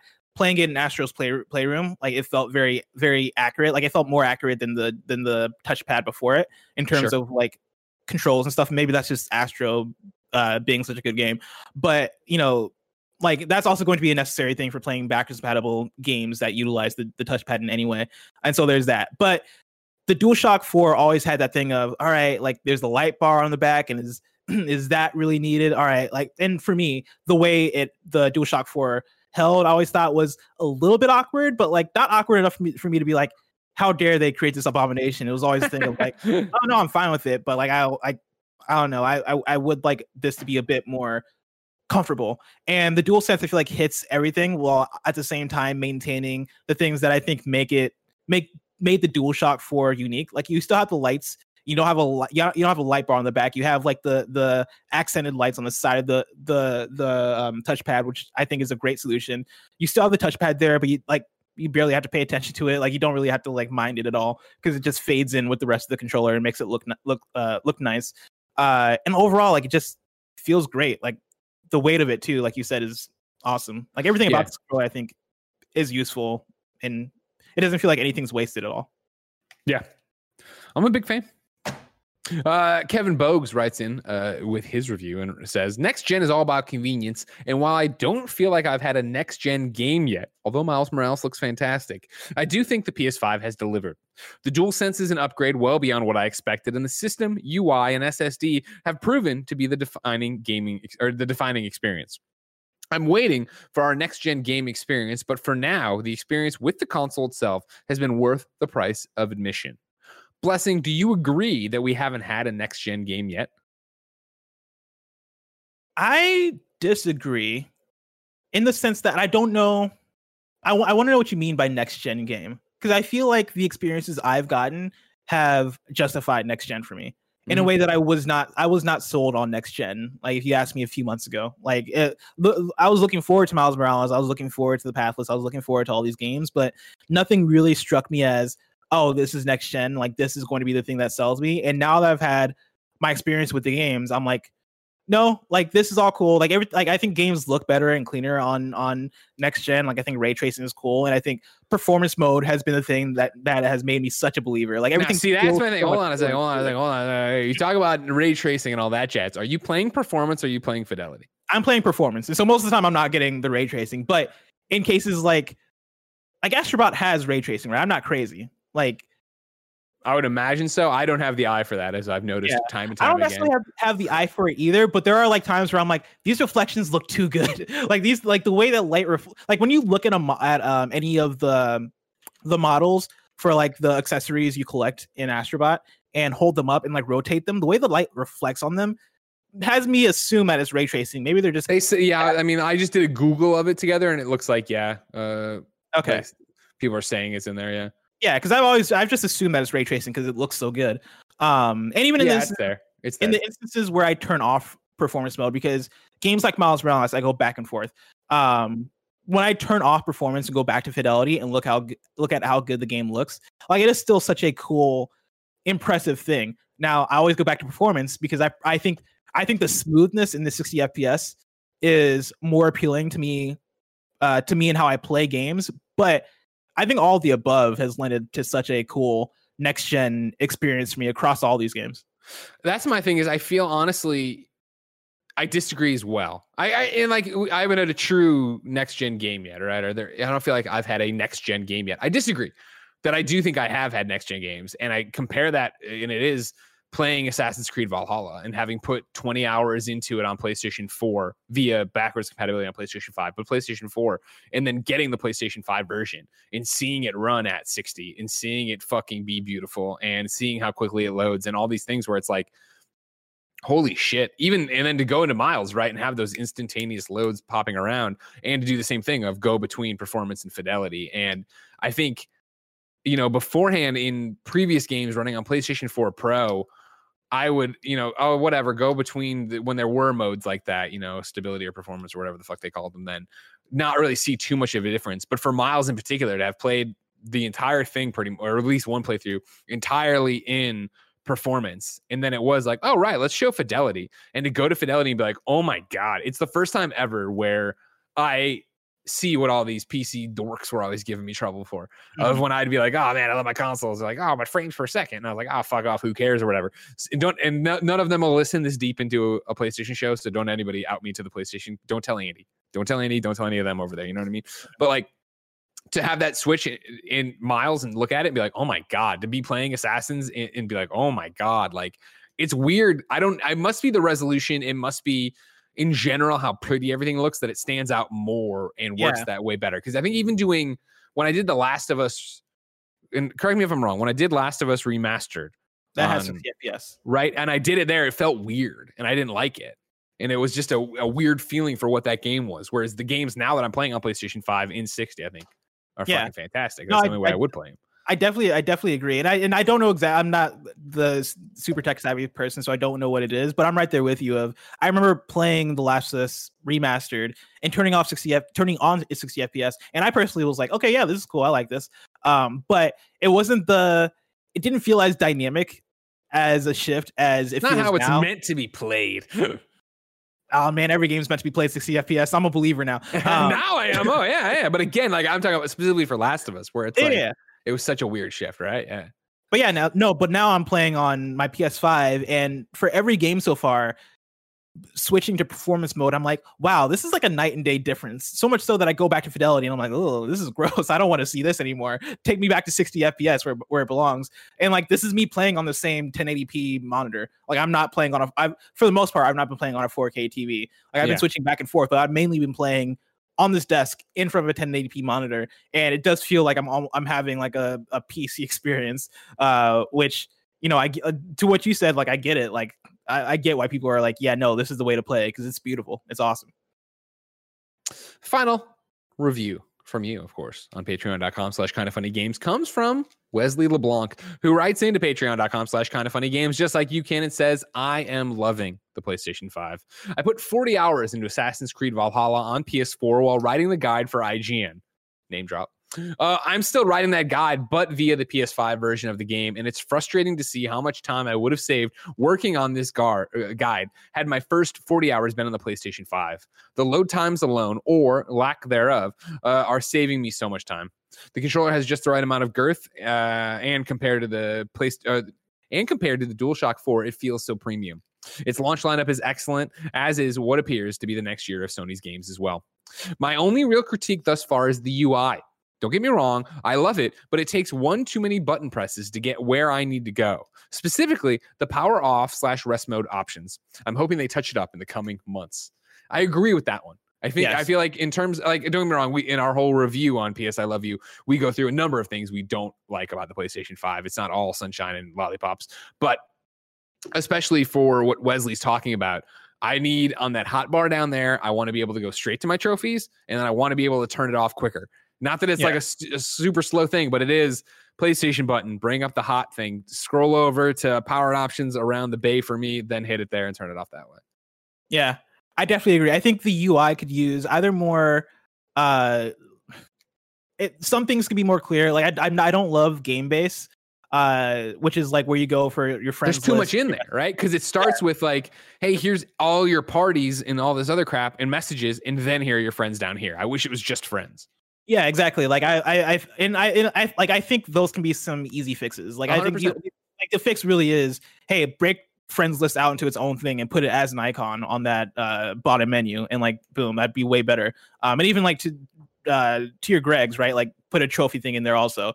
Uh, because for me, as I've been pl- as I've been making my way through Astro's Playroom this last weekend, and I planned it, uh, that was a thing that I noticed where for every trophy, I had like at, at a certain point, like probably ten to fifteen trophies left yesterday, Yeah. and every time I would press press the PlayStation button, scroll all the way to my profile, go to trophies, and then it is I I understand fully now like your complaint with the sideways scrolling menu. Right. Yeah. it- yeah. it- it is not I need more information like like immediately when I go into that trophies menu because I'm like scrolling and then opening up different trophies to figure out what the things are. And then to open up a hidden trophy, I have to press it and then click the option Press button. again. Yeah. You can't just hit square anymore, right? Yeah. Yeah. There's all these little There's things. so much.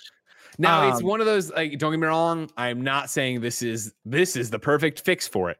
But for everybody who's out there in the same way, remember, of course, now the PlayStation app is actually better with trophies, I feel, in terms of showing you at a glance what's going on. And then, of course, PSN Profiles has everything unlocked and unhidden there. And now it is actually what I've been told. I haven't seen any of mine, but I don't think it's because I'm tracking any of those right now. It's tracking the uh, number of things in the same way. So if your PlayStation is obviously tracking a trophy and it says, you know, you have 15 of 30, whatever the hell you're after. Those have been popping over here and keeping track as well. So, like, there are resources for it. Granted, I am of the belief they should all be there at a glance on the button, you know, be able to tap right to trophies. But there are they are out there.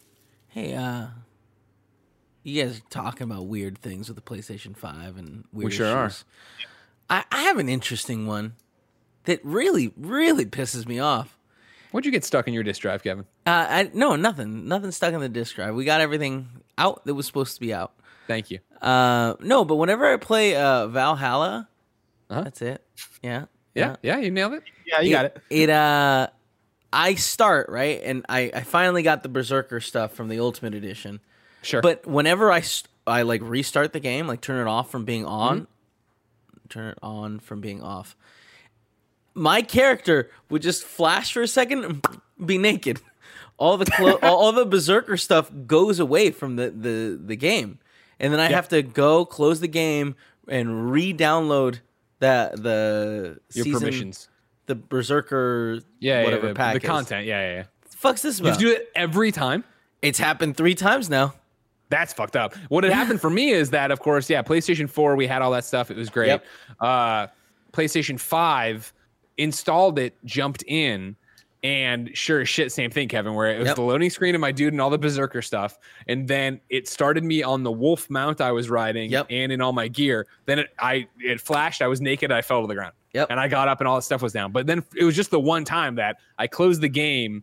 Then I went out. Then I, oh, you know what I think I did though? Is I redeemed a PlayStation 5 code on top of that to make sure I had the PlayStation 5 content. Because I think what the hurdle is, is that it's drawing, there's like this thing between your PlayStation 4 uh, redemption and then your PlayStation 5. Because you're getting the upgrade from PlayStation So 4. yeah, But it's, yeah. the first time I just deleted the, you know, when you go in to manage, like, I don't know, manage assets or something, Yeah, yeah, yeah. Hey, Content, game content. game content. I just deleted that and went back to the store, re-downloaded it, Uh huh. and then the, I think the third time, I went in there and like went into the ultimate pack and made sure I downloaded that. So I don't know.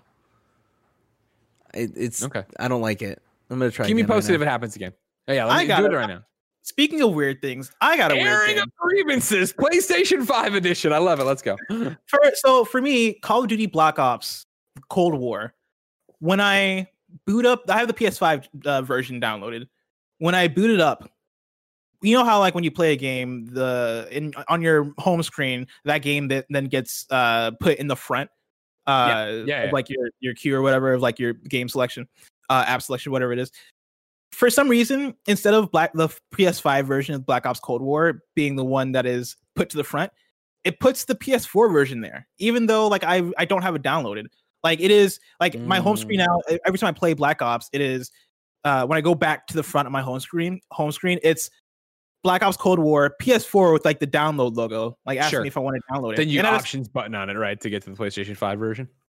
No, I no, I what I do is I scroll all the way to the right to my library, and if I go to installed uh in my console storage, Black Ops Cold War PS5 is there. So I have to boot it, I have to go into my library every time to boot up Sure. Black Ops Cold War, even when it's already booted up. Like I've had the thing now, and I, at, there was one point where I had both games downloaded because I was trying to figure out how to play Warzone. Couldn't figure it out.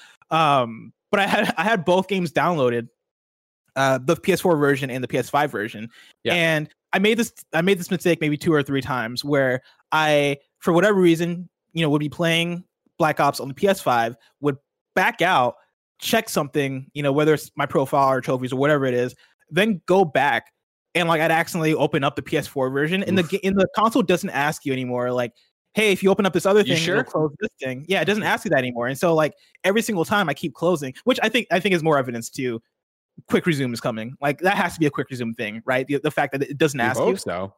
because that's weird to remove that for no reason. Um, but it's a- it's a weird glitch that like Is that is that true though? I feel like I get questions. when you're opening up a new thing. I think so. Maybe I'm just daydreaming. Maybe I'm thinking about it. Hey, here's my question real quick because I had had a similar thing in preview cycle or the yeah the preview review cycle with Bugsnax where it was similar like yeah, but like once I did it once from the once I did it once from the cross media or whatever the hell you want to call it, live area bar, it seemed like it never happened again. So hold on, popping in. The Audio Bugsnax thing was slightly different because like I believe you had for some reason you had to have both downloaded in the preview. Mm, Like, but like here with Valhalla, right? Like, isn't it game version? Do you have you see game version or you don't? It's out of focus. But you go down the bottom game version that shows you PS4 or PS5. Once I select it, and this is I don't know. I'm just mm. trying to. I'm we- right now. we're I'm not- live troubleshooting from your from your Call of Duty main screen. I, I think if you option buttons on it and then you pick the PlayStation 5 version, it should lock it that way. Oh, I think so. I can't prove that because let me see. it I don't have. I guess Borderlands I do. Well, I don't have it downloaded. That right? But that's where I've locked in all these versions is PlayStation Five instead of PlayStation Four. All right, game version.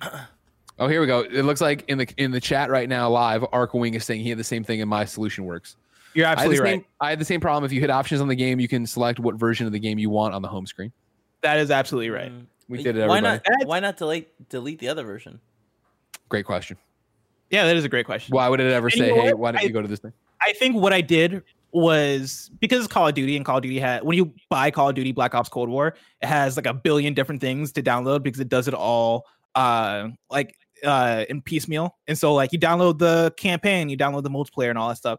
I hit download everything because there are a million options. And so it downloaded the PS4 version and the PS5 version. I think what it did was it downloaded the PS4 version first and then the PS5 version. And so it defaulted to the PS4 version icon being the one that appeared on my home screen. And so it's less so like a bug and more so of a hey, this is a new thing where like you have multiple versions of a game, you just go Oh. to game version and choose it, and it just defaulted to my PS4. I forgot that I also wanted to check that thing you were talking about. If it doesn't warn you, hold on. But yeah, that fixed everything. Well, there you go. We did it, everybody. See, Yeah. This is one of those things that I honestly really enjoy about new hardware when it drops and like we don't know. Because like you know, Yeah. like a PlayStation 4 and back in the day, a PlayStation 3, I could walk you through blindfolded. I could tell you all these things. You know what I mean? And like even over the weekend, uh, Gary had a problem with uh, his Xbox in multiple accounts, and I was like, I know how to do this. I, I'm like, this is how it worked on PlayStation 4. I'm not even sure if this would work on PlayStation 5, but this is how you would get around it then. All right, so hold on. Right now, Valhalla's for sure open. If I hit Fortnite, oh yeah, you're right. Just fucking Yeah. bounce. And that has to be a quick resume thing. Yeah, Like, so. why. God, why would you, want why would you do it like that? Yeah, Also, Kevin, what do you say we just fucking stop doing the show and play Fortnite right now? I'm huh? in, dude. I'm, Dude, I'm already. down. For, I'm Let's opening do. Fortnite as we speak. We start God, well, streaming. It'll be then it's work, you know. Well, I mean, if we, yeah, I feel like if we just even recorded your footage while we played, you know what I mean? We could pass it off as PS I Love You. The post show could be us playing a match of Fortnite. How about that? I can if I if I open up OBS right now, I can put my PS5 gameplay like on the screen right Oh Yeah, yeah, now. I, could- the I could do show. that too. I could do that too. Kevin, that's Post gonna be the post show. Get ready for the post show. We're playing Fortnite on the post show. Uh, right now, though, ladies and gentlemen, let's hear a word from our sponsors. This episode of PS I Love You XOXO is brought to you by Kinda Funnies, Spider Man, Miles Morales, spoiler cast. No, no, I'm not saying like PlayStation didn't sponsor this. We're just saying we sponsored. I'm t- asking you when you beat Spider Man, Miles Morales, whether it be on the PlayStation 4 or the PS5, you head over to kindoffunny.com slash miles and watch our spoiler cast where we get into each and every one of those story details with Brian Horton from Insomniac Games. That's right, the man behind the mask. Uh, come on over, hang out, watch that. Whenever you beat Spider-Man Miles Morales, remember you can go to kindoffunny.com slash miles and get an episode of the Games Cast that is all about one hour and 30 minutes of us talking about everything that goes on in Miles Morales. Uh, gloves off, completely spoiler filled. It's a great time. We'd love it if you came and watched or listened along us because of course it's gamescast you can get it on podcast services around the globe or youtube.com slash kind of funny games shortest way to get there kind of funny.com slash miles uh, then how about you give me some playstation picks blessing eddie oh yeah junior PlayStation picks, of course, this is where we highlight a few of the cool looking games coming to PSN this week. I don't have any picks because looked at the Boo! He's and I not was even like, trying anymore. Boo! quitter. I was like, do I really wanna highlight- job. do Whoa, I really want to highlight who wants to be a millionaire for PS4? No. Especially after I looked at gameplay of it, I was like, no. No, God, that sucks. Yeah, no, that thing looked rough. Um, but we do have some big hitters coming to PS4 and PS5 this week. On Tuesday, November 17th, we got Mortal Kombat 11 Ultimate. That's coming out on PS5 and PS4, uh, which is exciting. I want to check out the PS5 version because I want to know if it looks way better. Because if it does, oh, I'm going to play some of that. You love that Uh, combat. I love that Mortal Kombat 11. Uh, and we also got Katamari Damacy Reroll coming out on PS4 on Thursday. November 20th. exciting stuff. I do have a few PlayStation updates for you. Uh, looks like Deathloop is coming. Wait, do we in- care about Katamari? I didn't even know this is happening. I love Katamari, but I like. I don't want to play just on PS4. And not to mention, there's a million other things to play right now. It's Katamari cool was one of the games I always wanted to play. Like for me, as, as somebody who really likes the PS2 library, it always felt like a glaring, uh, I guess, gap in my in my play Sure. history. I did play- played, but didn't play. Yeah, I did play. I played Katamari a little bit on Vita, and I can't remember if it was like a PSP game that got ported to Vita or not ported, but like I played via. You know how you can play PSP games on Vita. I forget. I forget which platform it was actually on, but I did play a little bit of Katamari on Vita, and I was like, "Man, I should play this on console one day." And I don't have the motivation right now, just because there's No, there's so too many other things to fucking play right now. Yeah, but it's really cool that it's coming out. Yes, 100%. Play Katamari if you've never played Katamari. Uh, Nah, that game But yeah. sucks. Kevin, It's not a good game. What do you want me to say? him. This is the first time I've heard Kevin give like like a video game like hot take opinion. I expect that kind of thing from Barrett, Kevin, not you. Not you, Kevin. Uh I got a PlayStation update though, or a few PlayStation updates. Like I said before, Deathloop seems to be coming in May. The the date was leaked originally by the PlayStation Store, and then we got confirmation shortly after from at Deathloop on Twitter, uh, who were like, "Set your watches, assassins." Hashtag Deathloop launches on May twenty first, twenty twenty one. You can pre order now because you know what they say: victory loves preparation. It's my father's birthday. No big deal. Oh, cool. Is your can you? mm. I was gonna make like a Greg Miller's father Deathloop crossover joke, but I couldn't. I, I couldn't land. I couldn't figure it out. I was gonna be like, "Is your father a playable character in Deathloop?" But it, it didn't feel creative enough, and so I'm gonna leave it. I appreciate you trying. Yeah.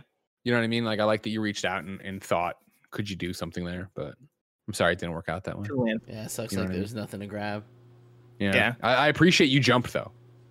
Are you going to loop your father in? to- Hey, all right, not bad, not bad. I'll give it to you. What's your What's your hype level for Deathloop? I'm I'm I'm drawn to say hi, but I feel like I haven't seen enough of the game. I love the premise. I love the trailers. I love the little bit of gameplay we got to see. I do. I Dishonored never clicked for me, so I, that's my concern. Of like, Mm. this all looks cool, and I like love the idea, and I love the story, but am I gonna love the actual game? I don't know yet. So I'm very interested. I'm very hopeful. I like what I've seen, but we'll have to wait and see. What about you? I I mean, I'm I'm very excited about it. I love I love Arkane's de- uh, design philosophy more so than I've actually loved the Dishonored series. Like Dishonored one, for some reason, didn't click. I like played it through and finished it, and I was like, all right. And then I played Dishonored two, and I was like, okay, this is great. No, I really like Dishonored two. Um, but I think Dishonored as a series, setting wise and story wise, have never been uh my jam. Like i think they call it like whale punk or whatever because everything's powered by like i think whale oil, and stuff. Uh and that's been a thing where i'm like all right i get it. Not what my go-to is story wise everything about Deathloop seems to uh, be be more a- along the line of what my interests are. Like I like this dual assassination story, and I think Arkane game design in terms of like the immersive sim stuff, and you know, going to a level that is like a big, wide, very level, varied level, and choosing how you want to approach the situation or how you want to assassinate somebody, and having all these different powers at your disposal. That sounds really up my alley, and I'm all about it. And so I've been very excited. I have been uh skyrocketing in terms of excitement for Hitman 3 though. Like even more so. That's the Uh, one that's getting you jazzed lately. Yes. The more I think about Hitman 3, the more I'm like, I cannot wait. One, because I think we can get some really great video content out of Hitman 3.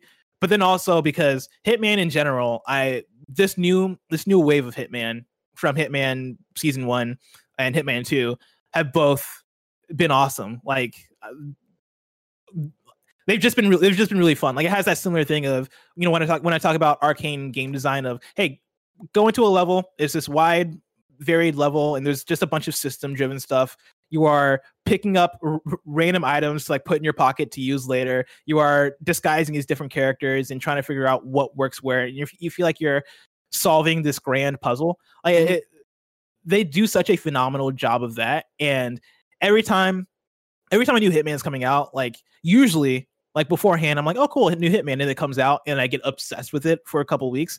And i guess i'm ex- i'm excited for that like even if it is just Hitman 2 again with new levels, that alone gets me excited, let alone what Hitman 3 is going to be on next gen. Sure. And then you got that VR. Then I got the VR. Did you get your VR adapter yet? No, I ordered it and I think it's on mm. this way. I keep forgetting I order things from Sony and then I get an email from Sony being like, "We have shipped you a thing." And I'm like, "What is shipping?" and so now that you mention it, I, it's probably on its way very soon. If not Yeah. already here. I just got mine uh, the same day I got my. It was weird. I got the PlayStation 5 I ordered from PlayStation, then separately got the VR headset adapter as well. And I was like, this is a good PlayStation day. You know what I mean? Everything rolling right in there. Uh, Yeah. Quick question for you guys: Yeah, what's up, Kevin Yep. Coello? Is uh, Star Wars Squadron gonna gonna work on the PlayStation Five in VR? Yes. Yeah. You just need to get the adapter. All you need is that adapter for your PlayStation. VR. Dope. Glad I ordered I that. know. Thanks, I man. know. Yeah. I know. No problem. That's what we're here for. We're here. That's what this show's here to let you know what you need to order to make PlayStation VR run because it's never easy. Speaking of which, games are getting enhancements on the PS5, uh, including VR games like Blood and Truth. They tweeted this out uh, last week from PlayStation London Studio. Are you planning to play hashtag Blood and Truth on the PS5? Our latest update means you already have the new enhancements for the next gen uh, to make the experience even better. And then they talk about higher resolution, higher frame rate up to 90 FPS, highest detail assets used at all times, and improved texture details. This across the whole game as well as our free DLC. All that sounds awesome. I love hearing that they're they're finding ways to do uh, enhancements for PS VR games. Well, that was always the you know the hope, right? Like what hurts with PlayStation VR, right? It's uh, resolution and load times for the most parts, and so that was the hope that PlayStation Five would give them the horsepower to get through that and get more out of that. And so, like you know, for me, the one black mark I feel on my PlayStation VR uh, platinum hunts is Iron Man, where I want to platinum Iron Man, and I just need to replay the game. But the loads were so bad that I could never get motivated to go back and replay it again. But then they patched out the loads to, or patched the loads to make them better. And then of course now it's PlayStation Five. I, I don't know how much that's enhanced or whatever. But then again, I you know it's gonna, gonna fucking hook everything up. I already got the PlayStation VR all piled up over here. Are you are you gonna hook it up? Not soon, Okay. but one day. It's the same thing right now. We're drowning in games. That's more of a Christmas break, early part of the year, right? When there's a gap in there. It'd be cool if I could figure it out. I wanna I'll either stream it on my own channel or maybe figure out a way to do a first impressions. I'd love to like figure out how uh check out Blood and Truth in PS PS5 PSVR to see Sure. if it actually feels different because if it does like I I don't know what FPS it was on on PS4. I'm sure I can just look look it up, but like that's not something I ever like paid attention to.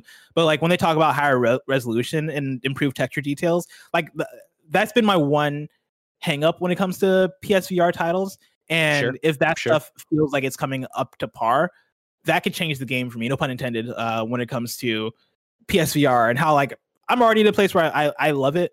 Granted, playing Oculus Quest has made me go, oh man, this is a way more convenient way to play things. Uh, I would go back to Blood and Truth and play more of it if it's if it truly feels like a different experience. Like if it feels way smoother and way, way cooler and way more uh next gen. Hell yeah. Speaking of PS5 updates, the Nioh Collection was announced for PS5 and launches next February.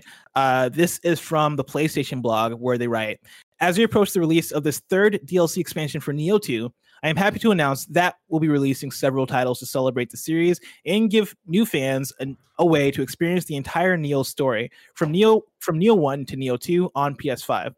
On February 5th, 2021, the following titles will be simultaneously released to, cele- to celebrate the four year anniversary of the Nioh franchise. Uh, those games being Nioh 2, the complete edition, uh, and that's going to be available on PS4. Nioh 2 Remastered, the complete edition, available on PS5. Nioh Remastered, the complete edition, available on PS5, and the Nioh Collection, available on the PS5. That's good. Who? What's going on here? Uh, ladies and gentlemen from Bethesda, please welcome Pete Hines. Hello, Pete. How are you? I'm great. How are you, man? I'm good. You know Well, Blessing, Brad. right? You've met Blessing, right? Of course. Just making sure. I can't remember. You know, the pandemic got in the way of you coming through for your normal Back visits. when I'm never sure. such things used to happen face to face, absolutely.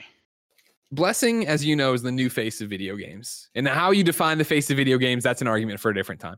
He just had what I like to refer to as a million dollar idea for Deathloop. Blessing. Okay. Lay it on him. Lay it on him. Did I have a million i- You did. You did. Dollar? What, Right, what, what, put- what day does what day does it come out, Blessing? it comes out on Greg's dad's birthday. And what should what should what should Deathloop do? What, what what would you think would be a great way to tie in my dad's birthday to Deathloop's release? Hold up, I accidentally unplugged my microphone. Give me a second. My- my headphone. uh, make Greg's dad a play. This wasn't an idea. This was me trying to like figure out a bit or figure out like a punchline to the joke that just never came. Uh, is it possible, Mister Mister Hines, that we can make Greg's father like a playable character or even an NPC? You know, like just make him like a random uh character in the background just uh, to celebrate his birthday. Uh, the the truth the the truth is anything's possible. Yeah, that's Uh, great. That's right. it, it's probably not as simple as you would think to have a character in the game be based on a real person. Like we probably would have to. I'm I'm not a lawyer, but I assume we would probably have to get permission to use his name or whatever if we're specifically uh, referencing him. But I mean, honestly, we do stuff like this for various folks Hmm. here and there all the time, whether they know it or not. So. And that's the thing. I mean, it, it's what a great birthday gift, whether he knows Yeah. it or not. You know, No, I he's never seen his son in a video game, but he could be in a video game. Yeah. Your dad doesn't even play the solitaire conspiracy? Like No, that- are you kidding me? My dad can't use. My dad doesn't know how to use a phone. right? Come on. I you worked know what? I- How about this? Can you record it on VHS? Somebody playing the game and seeing you pumping them up about, thanks for sticking with me, man. We're gonna go places and Yeah, I can do Can't- that. and send it on VHS. So you, no. I mean, Okay. like you know, I I think once my cousin recorded me on uh, that WWE show I did and showed it to him, and he thought that was kind of neat. I mean, look. Here's the thing. You know, two things.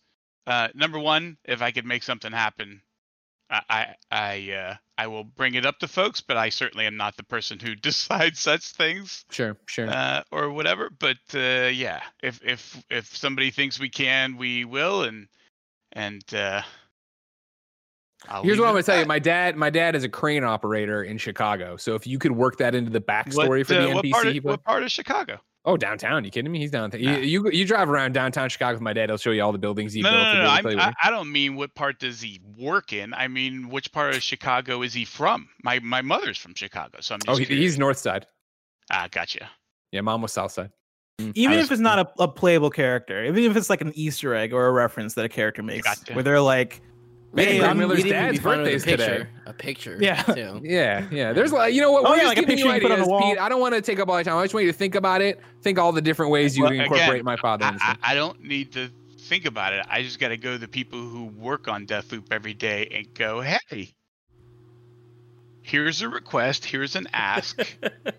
Here are the many things I can tell you about Greg's father. Exactly, exactly. I mean, this writes itself. You know what I mean? And I the- feel like that's the thing. There's plenty of copyright copywriters over there who are scratching their heads. They got all these. I'm sure you're collecting notebooks or notes or something in this thing, and they're like, "Oh, Mhm. what are we going to put on these pages?" Uh, There you got it. honestly, other than the parts you've already written, I think the rest certainly writes itself. Mm-hmm. mm-hmm. all right. They, well, good. They don't Thank you even very have much. to use a picture. They can just kind of like know what Greg looks like and make age him up. Make if that older. Senior. Yeah. You know, yeah, so it's pretty yeah. much the same Greg Senior. You know. Yeah. I just I would I would also like to point out, Mr. Miller, that I've been at Bethesda now for over 21 years, and the number of times that I've gotten a nod, mentioned, or included in one of our things is I'm gonna guess zero. I'm gonna I guess zero. think it's zero. I've heard rumor that it could be one, but that that's not much. was of a it in streak. Doom? I'm gonna assume it was Doom. No, no, it was in the first Evil Within. oh, All right, man. sorry. Are you Wife actively with groceries. trying to get in? All right, in bye. All right, go take care. I gotta go ahead. run. All right, bye. All right, Bye. bye, P. Hines. I mean, I'll be frank with you. I don't. I don't know if I like him uh, trying to state that he's more important than my father. You know what I mean? Like. On my dad's birthday, no less. You know what I mean? Oh, I've I think it's the fact that he works for. Bethesda. I don't know if he was trying to say he was, he was more important. I think it was like I'm closer to the team. That said, that aside, the swiftness in which you can get very important, busy people in, into this call is incredible. This is this is the power of the server. I love it. That's fantastic. I'm speechless. I got nothing to say. I'm speechless. Okay. Well, I think you got through your PlayStation quick hits. There, I right? did. Yeah. Nioh. Look forward to Nioh on the PS5. So then it becomes what you playing. But I, I mean, what we've been talking about, what we've been playing this entire episode. We've been having a long, great conversation. I think, like, for me, uh, you know, to jump in, like, Assassin's Creed Valhalla gets better the longer I play it. Kevin, are you feeling the same way? I'm sorry, I was playing Assassin's Creed. Uh, what's up? I said that I think Assassin's Creed. no, I know, Creed I heard you. I was joking. I know, I know you Uh, I yeah, did. no, no, I'm having a blast. Having a blast. Uh, just now I figured out how to level up. You know, my power unit, or whatever the hell it's called. So I'm just going around doing the little missions so that I can level up. I'm a. It's so much fun. I can't put this goddamn game down. Yeah, and that's the thing about it. Where I still think I love Kassandra more, but Eivor and the skill trees and the way they expand out, I love filling those out. I love the mysteries. I love finding the wacky, weird ones. I put one up on Twitter today, uh, blessing that I went to the marker. I found this woman in a cell. She was like, "Please feed me eggs." I fed her eggs like three or four times, and then she just let out this horrible fart. Oh, the fart. and then Yeah. she gave she gave me my reward, and I went upstairs, and she had farted to screw with the guards who were peeing on her from up top. yeah. And like that was the thing. It was like, you know, mission complete. I was like, fuck yeah. All right. Wait, this is Assassin's Creed Valhalla. This is Assassin's Creed Valhalla. Yeah. Damn, those And Vikings were wild. Outside of that goofy shit, there's also like a whole bunch of intrigue and, you know, uh, your brother and love interest and things I don't want to spoil. And the more I play and the more I open up that skill tree, the more I start changing. You know, I finally, I did, you know, maybe I, one of my big complaints about the game, and it remains, I don't know if you're still there with me, Kevin, right? Is the idea that while cool that we have these armor sets that we're putting resources in to level up, I, I, I appreciated in Odyssey being able to change my outfit all the time. Uh, The other yesterday, I did put down five bucks and buy one of the crazy that crazy uh, like basically I look like Skeletor, the like Oh, super yeah, black outfit cool. with the green eyes and the green uh, things, and started using that for a little while because I needed I wanted to look different and I didn't want to be super under leveled with it and stuff. So like. I'm not saying that's a plus or minus, but I put money into the game when it's something I usually don't outside of like a season pass or something like that.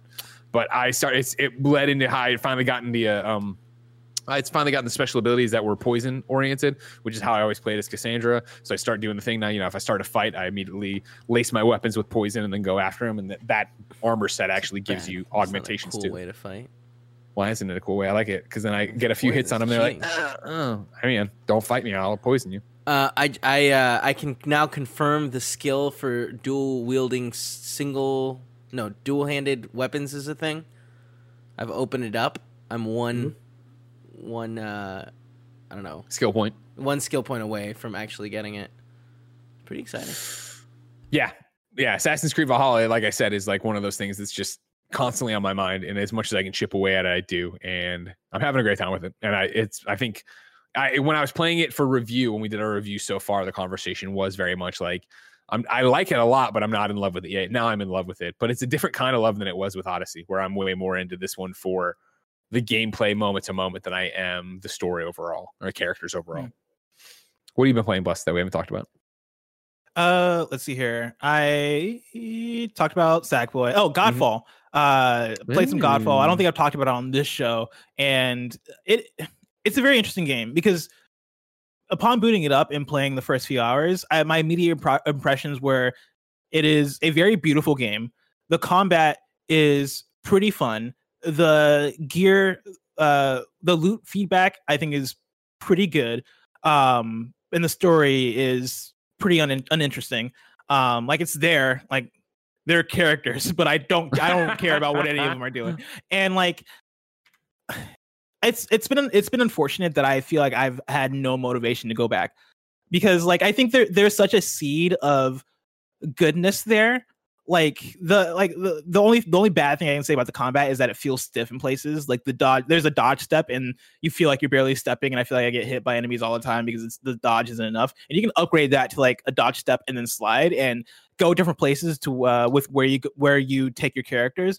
But I think all of that kind of gets sidelined when the game kind of gives me the vibes of uh this is a fake game that was made for a DeVry commercial. you know, like this, this is like a game that you put in like a Seth Seth Rogen movie that they're playing in the background. Like Sure. it very much has that vibe of it, of like everything in this game is so generic and it doesn't do anything that feels um extraordinary on its own right. But overall, like it's fun and I wish I, I wish more people were playing playing it because I think if I had co-op partners to play with, that could be the thing that would bring me back to it and actually motivate me. But like aside from that, everything here every, everything here works, but I don't think it works well enough to make it something for me that's worth caring about too much or coming back to, if that makes sense. And like 100% no that was i you know we talked about it on the games daily when reviews started posting and you wrote in for it because you were on that episode and i echoed the same thing where you'd played more than me but like I, we had gotten our codes and i had put 30 minutes into it and it was totally that thing And from the 30 minutes i was like all right cool the story doesn't matter to this game the combat is fun it's solid but it is repetitive and it is this grind for gear, which don't get me wrong, you know, fuck, look at me in like my 127 hours of Avengers or whatever it is. Like, I get that. But it was also, I get that other places. And it's, you know, it fell into the very similar place. Um, uh, it was that. And what was the other one? Damn, there's another game I started up recently that was the same thing of, Assassin's okay, Creed. I, no, no, because I'm going back. I, I get this and I understand it, but I'd rather do this in Assassin's Creed. oh, like, I- Ghost of there's- Legends. No, it doesn't matter. It, it maybe it was Godfall. I'm thinking of actually, but it was like, I get what you're going for. I see what you're going for. Oh, it was Demon's Souls. Where like I get what this is and I understand what's going for, and it's it's solid. And, and not, uh, Demon's Souls obviously is a better game than Godfall, but I'm saying in terms of mechanics and what would draw me back to it, great. But I'd I'm already you know now 30 hours into this. I'd rather go keep doing that than start fresh here and in Godfall just do the same thing over and over again to get a little bit better gear. Yeah, and like and, and I mean doing doing the same thing over and over again. I think I think very much uh, uh, encompasses a lot of what my experience in this game has been. There's a lot of uh, non-variety in the mission structure. Like I feel like I'm doing the same thing over and over again for a lot of the missions, and it's it's unfortunate because again I think there's something here, and I and I. I wouldn't be surprised if this was one of those those games that years years down the line it ends up having this cult following that is like, no, Mm, Godfall is mm. awesome. You got to listen to me. Like this game is great. Like they've improved it. The story, the story is much better now. Like they've added More areas, of right? Yeah, missions, yeah. more more areas. But yeah, as of now, it feels like a launch game as service that isn't a games as a service. Like it, it, and I should probably mention that too, right? It feels like it leans more toward the uh Borderlands or Diablo side of things than the Destiny side of things. And for me, that's a little bit less exciting because I was looking forward to uh something. I, I think for me, when it comes to a loot game, I want something that I feel like is this communal experience with friends where we're collecting things and comparing our different characters and all that stuff. And you can get that a bit in Godfall, but it seems more so focused toward a more closed off experience. Like you don't have like public areas and all the stuff that you would think of when it comes to an, a games as a service game. Um, but yeah, Godfall, been playing a little bit of that. Uh, and then Astro's Playroom, platinumed. Yeah. You know, I, I feel good about it. I wasn't planning on platinuming it, but I think seeing everybody else platinuming it and then also seeing that it's a very quick platinum, it's like four to five hours maybe, uh, had me go back to it. And yeah, like I, there, the amount of love in that game is always impressive to to to kind of see. Like all there, there are so many more references that I caught on my second way through uh uh through all these levels, and it's it's awesome. Like again, this is the perfect idea for a quote unquote tech demo-ish sort of experience that is packed in with the console, and so that's impressive. Played more uh Apex And I, last week, I think I came out and I was like, "Man, I suck at this game, this new season." Let me tell you, I'm back, baby. I'm oh my god, he's back. I am back. I'm I'm I'm uh I'm feeling good about my performance in the last week. Uh and yeah, it's a fun it's a fun season. I've I've seen a lot of people have issues with the battle pass. I've not been paying attention to the battle pass, and so I can't really speak to that. The game itself, I think, is has been pretty uh fun and solid. And I've had teammates use Horizon, and she seems like an awesome addition as a character. And so uh shout out to that. Played Well, Call of Duty. real, well, really quick to jump in, right? Because yeah, Mhm. I, my life's been dominated by Valhalla. Uh, then, like I said, switching off to Sackboy here and there, but we've talked that to death. You should play it. Everybody's sleeping on it. And then, yeah, it was the Fortnite uh, last night Mm. of yeah. jumping back in there. And you know, I'm always one push away from being re-addicted to Fortnite. And I feel like if we're in, I'm in. Because especially with the season ends November 30th, this Marvel season. So if we want to power through and actually get up there, I'm like what level 46 or whatever. I'd love to make a run for it and try to get everything. But I want to give credit where credit is due. I heard, uh, you know, Kevin give you the shout out earlier, but a shout out again of like those Apex skills carrying over to Fortnite, a game you hadn't touched in forever. And last night, yeah, when everybody was down and you were the last one standing, you made a run, got me back up, got me revived, and hell yeah, bless. You're Oh, right yeah. there out there shooting. You're you're all about it. It was it was a good time. I like to think of myself as the the um like Andy 2.0. You know, when it comes to when Sure. it comes to how when it comes to shooters and when it comes to like you know the video game skill. I'm not on Andy's level, but I like to think that I'm like riding under. I like to think See, that I I'm feel like right it's like one of those things where honestly, you are probably so much better than Andy at shooters. It's just that Andy's character that he plays, this nitro rifle that he Mm. thinks is so good. You know, like Mhm. i- in the in the fictional universe of how good he thinks nitro rifle is, yeah, you're a little bit behind him. But in the real world, you're just leagues and leagues above Andy because he's not good at games. That's a good very that's a very good point. I never thought about it that way, but I think you're absolutely right. That's what I'm here for. Uh, I've also been speaking of shooters. Also been playing some of that Call of Duty Black Ops Cold War. I'm playing multiplayer lately, and uh, you know, I just mentioned how how much better I felt about my Apex skills than last week. I am terrible at Call of Duty. Call of Duty, I am absolute garbage in. Uh, this time around, who knows? Maybe once I play more, I'll be able to get that skill back. But man, my first week of Call of Duty Black Ops Cold War, I've been garbo. That said, shout out to the DualSense integration to Black Ops Cold War because it feels awesome in that game. Uh, they the like to, the uh, pulling the L2 to aim, right? Like they've added in this squeeze to the trigger, uh, and like it. At first, I was like, "Oh, what's this?" But the more and more I use it, the more and more I'm like, "Oh no, this is kind of cool." I kind of like the accuracy that this feels like it's lending toward this game, uh, which is cool. But then, like, they do the thing where different guns feel different in the dual sense, and it's very impressive. And it seems like they've paid attention to it, and gives me confidence that hopefully more uh, third party developers will take the dual sense and do cool things with it. Because I think to the question of will third parties really do anything with this if they're de- developing for these different platforms? And I think there's something about the promise of the dual sense and how cool it is and how much it adds to the experience in an additive way and not in a oh this is weird this is this weird um uh secondary kind of function i think will lend to more developers using it like i think more developers are going to be like no this th- it's worth trying out because it's it's a cool thing um and so fingers crossed for that and then lastly i've been playing the pathless Or You've I been beat playing the Pathless. pathless for a while. Okay, Yeah. you beat it. Okay. I beat it forever ago, but I've not actually been able to get my final impressions on the pathless because of embargoes and the way PS Levy shakes out. Because I think the I think the embargo was last Tuesday, but Sure. like I didn't want to like shut off the live recording so I could talk about it, and so I'll talk about it now. God, I love that game. It is. I said I said at the beginning that I that and Sackboy are like my two favorite. How long titles? is it? Because this is one I got to do. I have it on the cross media bar, but it's like you know when do I want to hop into it? It's like six seven hours. Mm, It's not okay. it's not long at all. Like I played it in two days. Okay. and it and this might be like a might be a little bit of a turn off uh but it's like it's the thing that really uh made me fall in love with it it is such a Team Ico game in terms of you are entering into this land the story is kind of uh like a little bit abstract though it is it is more of a told story than Shadow the Colossus or any of any of the other Team Ico games. Like there are actual cutscenes, there are actual interactions and stuff um, that you're getting between the main character and the the villain.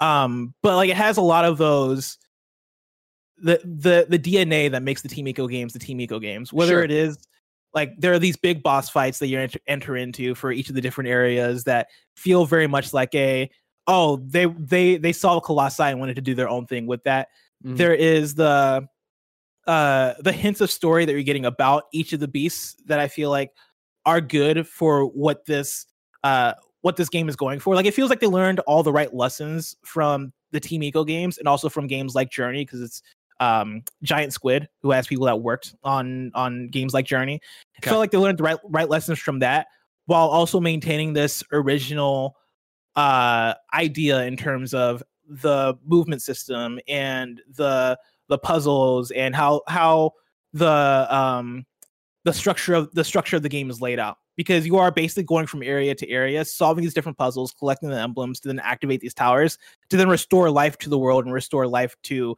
the beasts essentially that that inhabit the world. Um and yeah it's a, it's it's a really cool game. I very much recommend people go check it out go play it. The soundtrack is phenomenal. These are probably things you've all you've already heard me say before but i'm going to echo it again.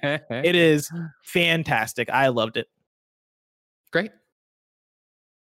oh and I also want to rank it for psn games ranked. I almost forgot. Oh, okay. Where, 2020 games ranked So if you didn't know, ladies and gentlemen, you go to kindafunny.com slash 104 list. See us ranking all the weird random PSN games we've been playing throughout the year. Right now, your top 10 of 52 looks like this. The number one, Manifold Garden. Number two, Telling Lies. Number three, Fall Guys. Number four, Bugsnax. Number five, John Wick Hex. Number six, Ghost Runner. Number seven, Streets of Rage 4. Number eight, Under Night in Birth. Number nine, Superliminal. And number 10, Hunt Down. Where do you want to put the Pathless? i'm going to put it at number four right below fall guys right above bugsnax Okay. Okay. Well, knocking Bugsnax down a peg, but you love to see it. Someone's got to keep those snacks in their place. Uh, why above Bugsnax? Why below Fall Guys? I just liked it better than than than Bugsnax. I think it go it, and it's weird because all three of these games are very apples and oranges to each other. Yeah, so if yeah. you like honestly, I could th- those these can shake out in any way, and I'd be fine with it.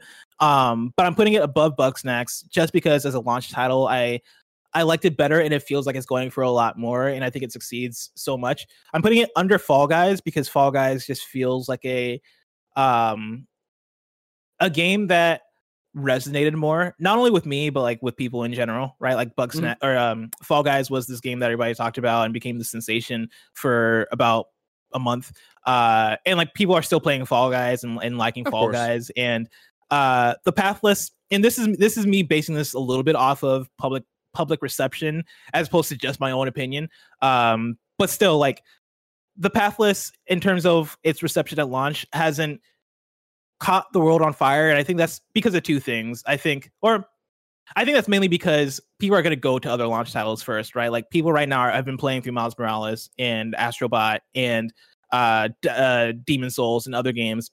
And also like the reviews for it in general haven't been like insane. Like it's gotten mainly like eights. I think eights and nines is kind of where the pathless is, sh- is shaking out.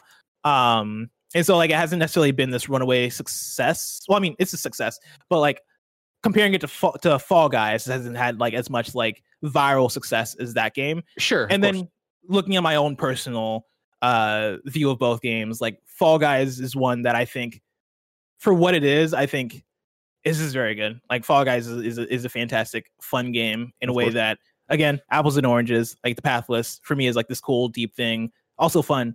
Um I just I'd give the edge to Fall Guys. Fair enough. Ladies and gentlemen, you can write in to be part of the show, at patreon.com slash kind of funny games, and be part of a segment we call Trophies and Chill. This is where we look through your PSN profile over on psnprofiles.com. Today, Adam F writes in, uh, Adam F's PSN, if you want to follow along, is Watson 001. So that's Watson 001. Uh, living in the UK, it has been agonizing seeing everyone in other countries enjoying their PS5s. Before we in Europe head into next generation, please give my profile a good and proper grilling. Thanks for all you do, Adam F. Uh, over on psnprofiles.com slash Watson 001. One, we find Watson 001, whose little bio is I play games on occasion. Uh, currently sitting at 324 for level of trophies, uh, 3,683 total trophies, 17 platinums. So blessing. Looking through this right now, the first thing you see, you love to see it, Death Stranding.